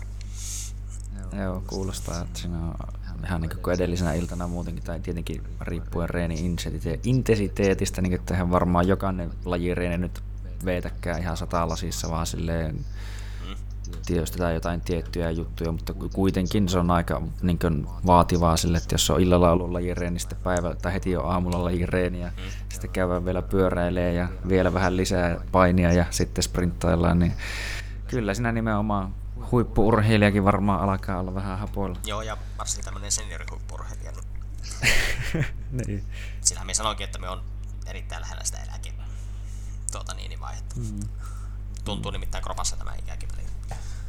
Kyllä, kyllä. Ja keskiviikko aamu on lajireeni, ilta myös. Mm. Torstaina on aamulla lajireeni ja illalla myös. Mm. Torstaisin on myös se satana tuota niin, pyöräkeikka siellä. Mm. Henkilökohtaisen avustattava työ. Ää, perjantaina niin on pelkästään illalla lajireeni ja se on pelkkää sparri. Mm. Ja sen päälle sitten, kun me on kuollut siellä sparreissa, kun me on jonkun lihapulla alla, niin tuota niin, ää, maannut, tai ollut väkisin maattavana, niin me otan sprintit vielä sitten sen päälle. Joo. Ja sitten on lauantaina, on vielä sitten tuota niin kanslajireeni. Joo. Sitten sitä in... Aika helvetin monta lajireeniä loppupereissä niin yhdessä viikossa. onhan niitä. Tai silleen aika... On. Niin, kyllä. Onhan joo. niitä. Mutta sitten sitä intensiteetistä vielä sitten, että se maanantaina tuota, niin se lajireeni niin silloin illalla, niin mm. se pitäisi olla semmoinen semi, semiraskas. Mm. Että niin, niin, siinä on jonkun verran lajia, tuota, niin, tai laji, alkulämmittelyä ja lajitekemistä, mutta noin puolet siitä sitten on niin sparraamista. Mm. Sitten tiistaina on tuota, niin myöskin se intensiteetti niissä lajireenissä on suhteellisen kova. Ei maksimaalinen, mutta niin jonkunlainen intensiteetti kuitenkin. Ja se aamureeni on pelkkää drillaamista. Mm. Ja iltareeneissä on sitten vielä muutama spari eräkin tietenkin sen lajireenin lisäksi. Mm. Keskiviikko on kevy. Silloin ei syke tarvi nousta tuota, niin anaerobiselle oikeastaan kertaakaan. Mm. Aamulla on pelkkää drilliä taas sen sitä tekniikan hiomista ja illalla saattaa olla kyllä muutaman sparri eläkin, mutta niin vaikka me sparraankin silloin keskiviikkona illalla, niin me otan ne kyllä niin tosi tosi rauhallisesti. Joo. Torstaina aamulla on taas pelkkää drillaamista. Intensiteetti voi olla sitten vähän koempi, että kyllä siinäkin voidaan käydä anaerobisen puolella, mutta ei kuitenkaan mm. sillä lailla, että alkaisi niinku hapottamaan hapottamaan välttämättä. Ja, ja hiki lentää, ihan niin kuin silloin tiistainakin, kun intensiteetti on siellä drillaamissa sitten vähän kovempi. Ja mm. sitten se torstai-illalla reeni on myöskin melkoisen kevyt, koska niin se alkaa vasta kahdeksalta se reenivuoro. Ja se loppuu vartiin yhdeksän. Niin jos me mm. ajatellaan myöskin sitä perusharrastajaa, joka sinne tulee reenaamaan ja siellä sparattaisi vielä sitten tuota, ne ei näihin ihmiset perhana nuku ennen 11 12 mm. ja sitten niitä pitäisi mennä vielä aamulla töihinkin. Niin, niin, Niin. senkin takia sitten se on vähän rajoittunut se intensiteetti. Joo. Sekin on pelkkää drillaamista, mutta sekin taas tietenkin, että niin jos nyt joku siellä haluaa laittaa itse sen drillaamisellakin tuota, niin anaerobisen puolelle ja sillä lailla, että niin keuhkot lähtee tuota, niin irti, niin kyllähän sekin totta kai onnistuu, mikäpä siinä. Mm. Ää, sitten se perjantai oli se pelkkä sparri, eli se on se viikon kovin tuota, niin reeni, missä otetaan mm. niin fyysisesti kaikki irti. Siinä ei hirveästi anneta armoa kenellekään, minä haluan tappaa kaikki. tai, tai sitten minun... Se on se, se on se päivä, kun käydään päälle, kun yleinen Kyllä. syyttäjä niin kuin siitä, jotain kuuli siitä mainintaa. Joo. Joo. Joo. Tai sitten minun tapetaan. niin, kyllä. Ja sitten tietenkin on, fakta on tietenkin se, että niin jos minä koen, että niin se minun potentiaalinen reenivastustaja siellä toisessa päässä nyt ei ole, mm, miten se nyt sanoisi, tarpeeksi taitava. Tai sitä taitoeroa on liikaa. Niin minä laitan sen sitten tuota niin makoilemaan minun päälle dominoivaan positio. Mm, kyllä. Eli me lähden sitä sparrista sitten sideista, mountista tai selästä. Mm. Tai jos ei ole hirveän iso möhkökaveri, niin me saatan käskeä se ottamaan vaikka yhden jalan kiinni tai takavyy. Joo, joo. Eli se lähtee vielä sitten niin huonosta positiosta minun kannalta. Sitten jos me Kyllä. pystyy reenaamaan suhteellisen oman kokoisen ja taitotasoisen kaverin kanssa, niin sitten se lähtee neutraalista. Joo, joo. Sitten se lauantain rajireen, niin se on myöskin suhteellisen kevyt. Sekin on itse asiassa pelkkää sparria, mutta niin me koitan sparrata sitten nekin erät sitten sillä lailla, että ei mennä anaerobisen puolelle. Joo, kyllä. Sen lisäksi sitten niin minä tuota, niin, rullaan itseäni tuolla piikki tuota, niin, niin rullalla perkele monta tuntia viikossa. Mm. Venyttelee ja joogaan Mm. aivan pirusti. Ja niin edes poispäin, että niin siinä on sitten käytännössä se fyysinen tekeminen. Joo. Ää, väliviikkona ihan samalla lailla, paitsi että me otan sieltä yhden ää, lajireenin pois Joo. ja en tee kuin yhdet spurtit. Joo. Eli voin jättää, esimerkiksi mä oon jättänyt nyt ne perjantai-spurtit pois sieltä, koska niin se on se hapokkaan reeni muutenkin. Mm. Mm. Mutta tiistaina käyn kuitenkin sen lajireenin jälkeen vetämässä. Ja sitten tuota, niin, kevynä viikkoina niin otan vielä taas siitä sitten yhden lajireenin pois, eikä ole yhtään spurttia sitten. Joo, Ei silloin tiistaina eikä silloin perjantaina. kyllä. Eli no ootapa, no en nyt meni laskut jossain vaiheessa vähän sekaisin, mutta sanotaan, että kevyellä viikolla niin periaatteessa öö, reenimäärä, niin kuin, tai reenien kertamäärä viikossa on kuitenkin, ootapa, Kaksi kertaa, No on kaksi se- vähän vähemmän kuin mitä Ne. kovana viikkona. Ja ei ole sitä sportti-intensiteettiä siinä. niin kyllä. No, mutta kuitenkin sille, että siinä on, sanotaan joka tapauksessa ihan hyvin tekemistä joka viikolle kieltämättä. Kyllä. Joo. Ja, ja sitten se Kyllä, siinä. kahvakuula on silloin tuota niin, ää, kevyynä, ei kun anteeksi raskaana ja väliviikkona räjähtävä. Eli, eli miten silloin heittoja esimerkiksi. Hmm. Ja, ja sitten sen kevyellä viikolla niin se on tämmöistä tasasta heijaamista. Joo, joo. Joo, se on ihan, tai niinku kuulostaa mun mielestä hyvältä, kun niinku silleen, mitä mä oon itse miettinyt paljon, että no yksi asia, mitä mä tein vaikka just niinku väärin tuossa vuoden aikana, oli just se, että mä en jaksottanut reenejä hirveästi, mutta muuten on niinku aina koittanut pitää siellä sisällä just jotain ehkä punttia tai jotain tämmöistä, just nimenomaan, että parannetaan vähän lihaskuntoa, ehkä lihaskestävyyttä, voimaakin mielellään, niin just aina erinäistä harjoitteita, mitä niin vaihdellaan ehkä välillä ja tehdään tietysti myös samoja niin juttuja paljon, mutta niin kuitenkin, että nimenomaan kun tuo on tuo paini on periaatteessa globaali niin saakeli raskasta, että kun on sitä koittanut silleenkin mukaan kokeilla, että niin ei kävisi juuri muuta kuin painimassa, mutta sitten siinä alkaa tulla se, että jotenkin tuntuu, että paikat ei oikein kestä. Niin, niin, ja eikä sillä ainakaan tunnu mitenkään voimaa saa, saa ainakaan lisää, vaikka niin kuin, no ehkä korkeintaan jotain grippivoimaa, mutta eipä juuri muuta. Mm, niin, että on hyvä, että sitä on siellä. Ja sitten siinä on kuitenkin just noita kaikkia palauttavia juttuja muun muassa, mikä tuntuu, että monelta jää uupumaan. Ja sitten, että kuitenkin vetään paljon lajireeniä ja just se, että sitä ehkä vetään välillä eri intensiteetillä, koska joidenkin ihmisten kanssa tuntuu, että niillä on joka saatanan kerta kun sparrataan, niin se pitää sparrata silleen, että vittu revitään pää irti, niin se on niinku vaikea välillä, tai sitten niinku, se sitten niinku tuntuu, että se jää itselläkin tietoisesti sitten alkaa jäämään pois, että niiden kanssa ei sparraa sillä lailla, koska, tai muuta kuin ehkä tiettyinä päivinä, kun vittu ei, ei voi niinkö ne toiset pakottaa sut sillä lailla semmoiseen vähän niinkö ehkä tyhmäänkin reenaamiseen välillä sitten, koska jos sulla on muutenkin ollut just vaikka niin sullakin noita raskaampia päiviä, niin, niin että siihen vielä lisäksi olisi pakko vittu joka erää vetää sille, että pää lähtee irti toisella tai mulla tai tuolla, niin se ei niin jotenkin se pitkä ja juo jänteisyys niin kuin, tai järkevä pitkäjänteisyys alkaa mun mielestä vähän niin häviämään siinä, niin jotenkin ainakin omaan korvaan niin kuulostaa ihan niin kuin fiksulta ja muutenkin, että on paljon tosiaan tota reeniä ja muuta, että uskon, että niin kuin selkeästi onkin, niin mm. on kehitystä ja tuloksia tällä saatu. Joo, ja kyllä tästä nyt tietenkin kaikki kiitos käytännössä menee Pasulle, että niin fakta on se, että niin mm. Pasu on fiksu ihminen kuin minä. niin. Siis tämä asian suhteen. Niin, kyllä. Niin, niin sinänsä on tietenkin ollut itselle suhteessa helppoa, ja tämäkin tietenkin on se, että ihan pasukaa ole niissä kaikissa reenissä läsnä. Eikä se mm. käske esimerkiksi tekemään minua mitään tekniikoita. Mm. Että kun mulla mm. on esimerkiksi, niin jos sä kuuntelit tarkasti, niin mulla on neljä vi- reeniä viikossa, milloin mie drillaan pelkästään. Joo, kaikki niin ja aamu, aamuisin suunnilleen. Ne kaikki aamureenit se torstai-ilta. Mm. Ja, ja mie silti joudun niin itse suunnittelemaan hyvinkin pitkälti sitten sen käytännön tekemisen kuitenkin, mutta niin sekin auttaa aivan perkeleesti, että niin joku on laittanut minulle sen sapluuna, että niin millä lailla mennään. Mm, mm. Että siinä taas esimerkiksi sille nuorelle urheilijalle, joka niin haaveilee siitä niin urheilemisesta ja niin edes poispäin, että niin tässäkin on niin yksi tapa nyt toteuttaa sitten sitä valmentautumista sillä lailla, että jos se mm. valmentaja ei pysty olemaan läsnä niissä kaikissa reeneissä, tai vaikka se ei olisi samalla, samassa kaupungissa, mm, koskaan. Mm.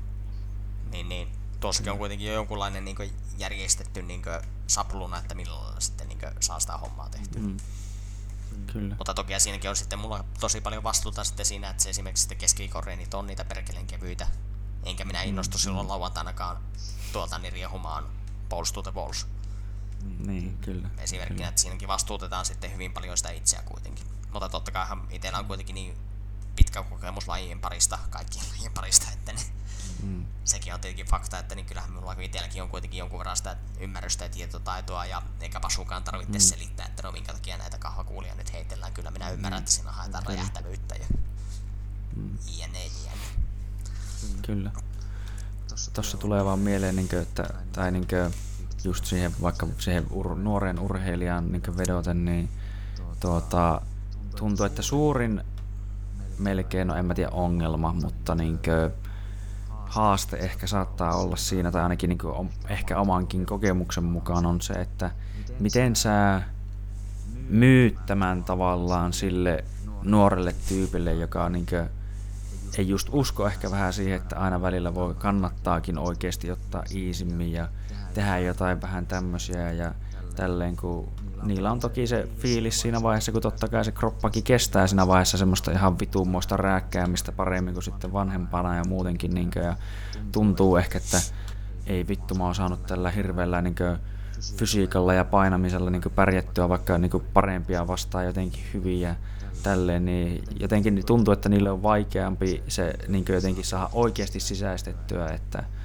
niin kuin, ehkä tämmöinen reeni tai jotenkin tämmöinen reenaaminen olisi niin fiksumpaa, niin, niin jotenkin, no en mä tiedä onko sulla niin tuohon niin sanoa mitä, että miten sen pystyisi jotenkin ehkä paremmin markkinoimaan, myymään jollekin sitten nuorelle, että tämä on se fiksu tapa, että luo, miten sitten niin saisi luotettua siihen, että se niin hoituu näin, että sitten ei tarvi olla sitä helvetin moista kokemusta ensin takana ensin, kun se uskoo niin, ja tietää, että näin se kannattaa tehdä. Hyvä kysymys tuota. Jos mä olisin itse ajattelut niin takaperin, että jos mä olisin ollut vaikka 18 ja 19 vanha ja joku olisi mulle sanonut, että teet tällä lailla ja tämän takia ja niin edes poispäin, niin en mä jaksa uskoa, että sitä olisi saatu myytyä. Niin. Ei, en mä jaksa uskoa. Se on saatu mm. ehkä sitten myytyä, että jos mä olisin reenannut samassa seurassa, missä joku suomalainen aikuinen vanhempi judoka, joka käy EM-kisoja, MM-kisoja ja jopa olympialaisia. Ja mä olisin kattonut mm. sitä siinä sitten tuota niin sivusilmällä, että miten se reenaampi. Mutta niin mm. Rovaniemellä mm. nyt ei ollut tuota niin EMM tai olympiatason tuota niin aikuista urheilijaa. Mm. Kyllä. Niin omalta kohdalta niin voin sanoa, että se oli mahdoton tehtävä. Mutta toisaalta tuli mieleen, että tämä on ehkä niinku just tämmöiset jutut on niinku hyväksi mun mielestä, että niinku niin itsekin on saanut joltain muilta ihmisiltä aina ideoita kaikkea ja näin edespäin, niin ehkä säkin voit sitten nyt näillä omilla kokemuksilla ja kuitenkin niin saaduilla meriteillä myydä tämmöisiä parempia ideoita ja tapoja niin tulevaisuuden urheilijoille, että meidänkin niin tämä homma lähtee paremmin nousuun ja ehkä niin tosiaan sitäkin kautta, niin että kun alkaa tulemaan enemmän menestyviä urheilijoita jollakin alalla, niin ehkä tämä Suomikin alkaisi vaikka pikkuhiljaa muuttumaan enemmän jonkinlaiseksi urheilumaaksi ainakin. Niin no joo, varmastikin näin ehkä. Ja sitten vielä sen lisäksi voidaan pakko sitten lisätä, että meillähän onneksi tuota, niin tässä meidän seurassa niin reenaa 5 vai 6 eri fysioterapeutti. Joo, joo kyllä. Niin, niin edelleenkin jo minäkin olisin senioriurheilija tuota, niin, niin kyllähän tässä tätä tuota, niin kroppaa on hyväksi käytetty jo aika pitkään, niin tuota, mm. tuo, tuo, tuo, tuo, yksi tuota, niin fysioterapeutti, niin se hoitaa minua ilmaiseksi. Joo. Ja sen palveluita on tullut esimerkiksi nyt tämän korona-aikana niin kyllä tuota niin käytettyä tosi paljon, että niin Horsman mm. Pirkalle kyllä kuuluu kans kyllä iso kiitos kyllä sitten, että niin Shout out. Niin, että niin ilman mm. tuota niin se Pirkankin apua, niin myös kyllä varmaan loukkaantunut tämänkin syksyn aikana tuota niin vakavasti jollakin lailla ja mm. on se Pasuki onneksi sen verran fiksu, että niin sekin esimerkiksi kyselee tuota, että no mitenkäs tuota niin kroppaa tuota, niin tuntuu, mm. että on kuullut kipuja jossakin paikassa tai vaivaa joku paikka ja niin poispäin. Että niin mm. Minäkin tarvitsen rajoitinta. kyllä, kyllä. Mutta tuota, tuota, tuota. Öö, onko sulla enää muuten mitään, että mulla alkaa kyllä tässä pikkuhiljaa olla nälkä ja muutenkin voitaisiin ehkä mm. alkaa tältä erää lopettelemaan. Oot toki niin aina tervetullut uudestaan vieraaksi. Mm. Ja näin edespäin, mutta tuota, kerrohan toki ainakin ihmisille, että miten ne voi löytää sut ja mahdollisesti vaikka niin jos joku haluaa sponsoroida just sua ja muutenkin näin edespäin, niin tuota, että miten ihmiset, jotka haluaa olla yhteistyössä, niin saa sinun yhteyden? No tuota, kyllähän minulla on profiili tuolla Instagramissa ja Facebookistakin minut löytääpi, kumpaakin käytä kuitenkin suhteellisen säännöllisesti. Ja hmm. Sitten me on muutama vuoden tässä kirjoittanut omaa blogiakin säännöllisesti ja epäsäännöllisesti. Korona-aikana ei ole kyllä hmm. hirveästi tullut kirjoitettua, kun ei ole oikeastaan mitään tapahtunut ainakaan omasta mielestä. Ja hmm. niin edes poispäin, niin sieltähän minut löytää. Ja siellä on, sähkö, Mikä on sun blogin nimi? Ei siellä mitään perhaan nimiä ole. Word, okay. WordPressin alla se on, että niin kato, kun minäkin on sen verran kuuluisa ihminen, niin kun minun googlettaa tuota, niin Marko Oikarainen, niin sieltä löytää sen blogin kyllä aika helposti. Varsinkin jos laittaa Marko Oikarainen ja WordPressin. Joo, kyllä. Sieltäpä sen löytää sitten. Että niin, viestiä tähän suuntaan, niin kyllä me jollakin ilvellä sitten vastaan sitten niin. Mm. Ja luojan kiitos vielä sitten, että mulla onneksi kaksi sponsoria nytkin, että mulla on tämmönen yksi matkailuala-yritys tuo Arctic Lifestyle, niin sponsoroi minua ja sitten tuo mm. Rovaniemen VMP, joka nyt on vaihtanut brändiä sitten tähän Easyin, niin Easy VMP. Joo, joo. Kyllä. Mutta niin, niin kyllähän tähän tuota niin kimonoon tai shortsiin tai muuhunkin, niin logoa vielä mahtuu näin sanotusti. Että... Kyllä, kyllä. Ja MMA Rovaniemi on tosiaan Rovaniemen tuolla, no mikä siinä nyt onkaan niitä kaikkea mm, vieressä, mutta kuitenkin sieltä se löytyy lähellä sitä, sanoin Oinasrinnettä kuitenkin tai sieltä päin ja kannattaa mennä sinne reenaille kaikki sinne siellä päin liikkujat ja näin edespäin, niin saatte erittäin laadukasta tämmöistä absoluuttisella tasolla pärjäävään kaverin reeniä ja vinkkiä. Kuule, että kannattaa mennä ottaa asiasta väärtiä, että tuota, mutta joo, yleisesti ottaen ainakin, jos ei sulla ole mitään sanottavaa tai saatesanoja, niin tähän väliin kiitokset sulle, että tulit vierailemaan ja tuota, me palaamme ainakin juttukulmaan varmaan hyvällä tuurilla ensi viikolla, että jos en tiedä sitten miten tässä saan järkettyä kaikkea muuta mukavaa, mutta kiitoksia ainakin sulle tässä vaiheessa. No kyllä mä sen verran voin tähän loppuun varmaan tiivistää sitten tietenkin, että niin, jos se unelmot jostakin, niin kyllä meidän kannustan sitä niin unelmaa sitten niin toteuttamaan ja jos sä haluat sitä oikeasti, niin se kyllä keksit keinokki vielä siihen. Mm, kyllä. Yes. Kiitos sinulle kuitenkin. Marko Oikarainen, ladies and gentlemen. Se on moro. Yes. Kiitoksia. Moro moro. Ja näin. Nyt voit painaa kiinni stopista. Niin, niin se pätkäsee siihen, niin sitten sitä ei tarvitse sitä loppua ainakaan sen kummemmin enää muokkailla, mutta sekään nyt ei iso homma ole, vaikka se nyt jatkuisikin. Mutta tuota, tuota, tuota. Kuuletko nää mitään?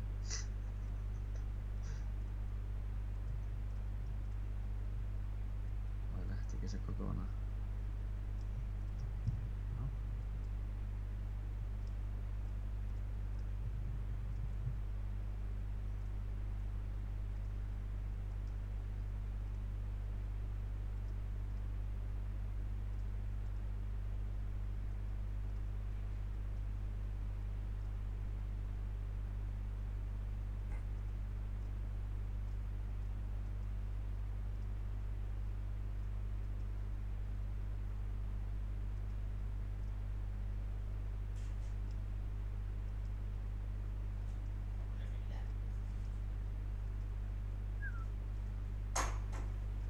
Vieläkö nää auki?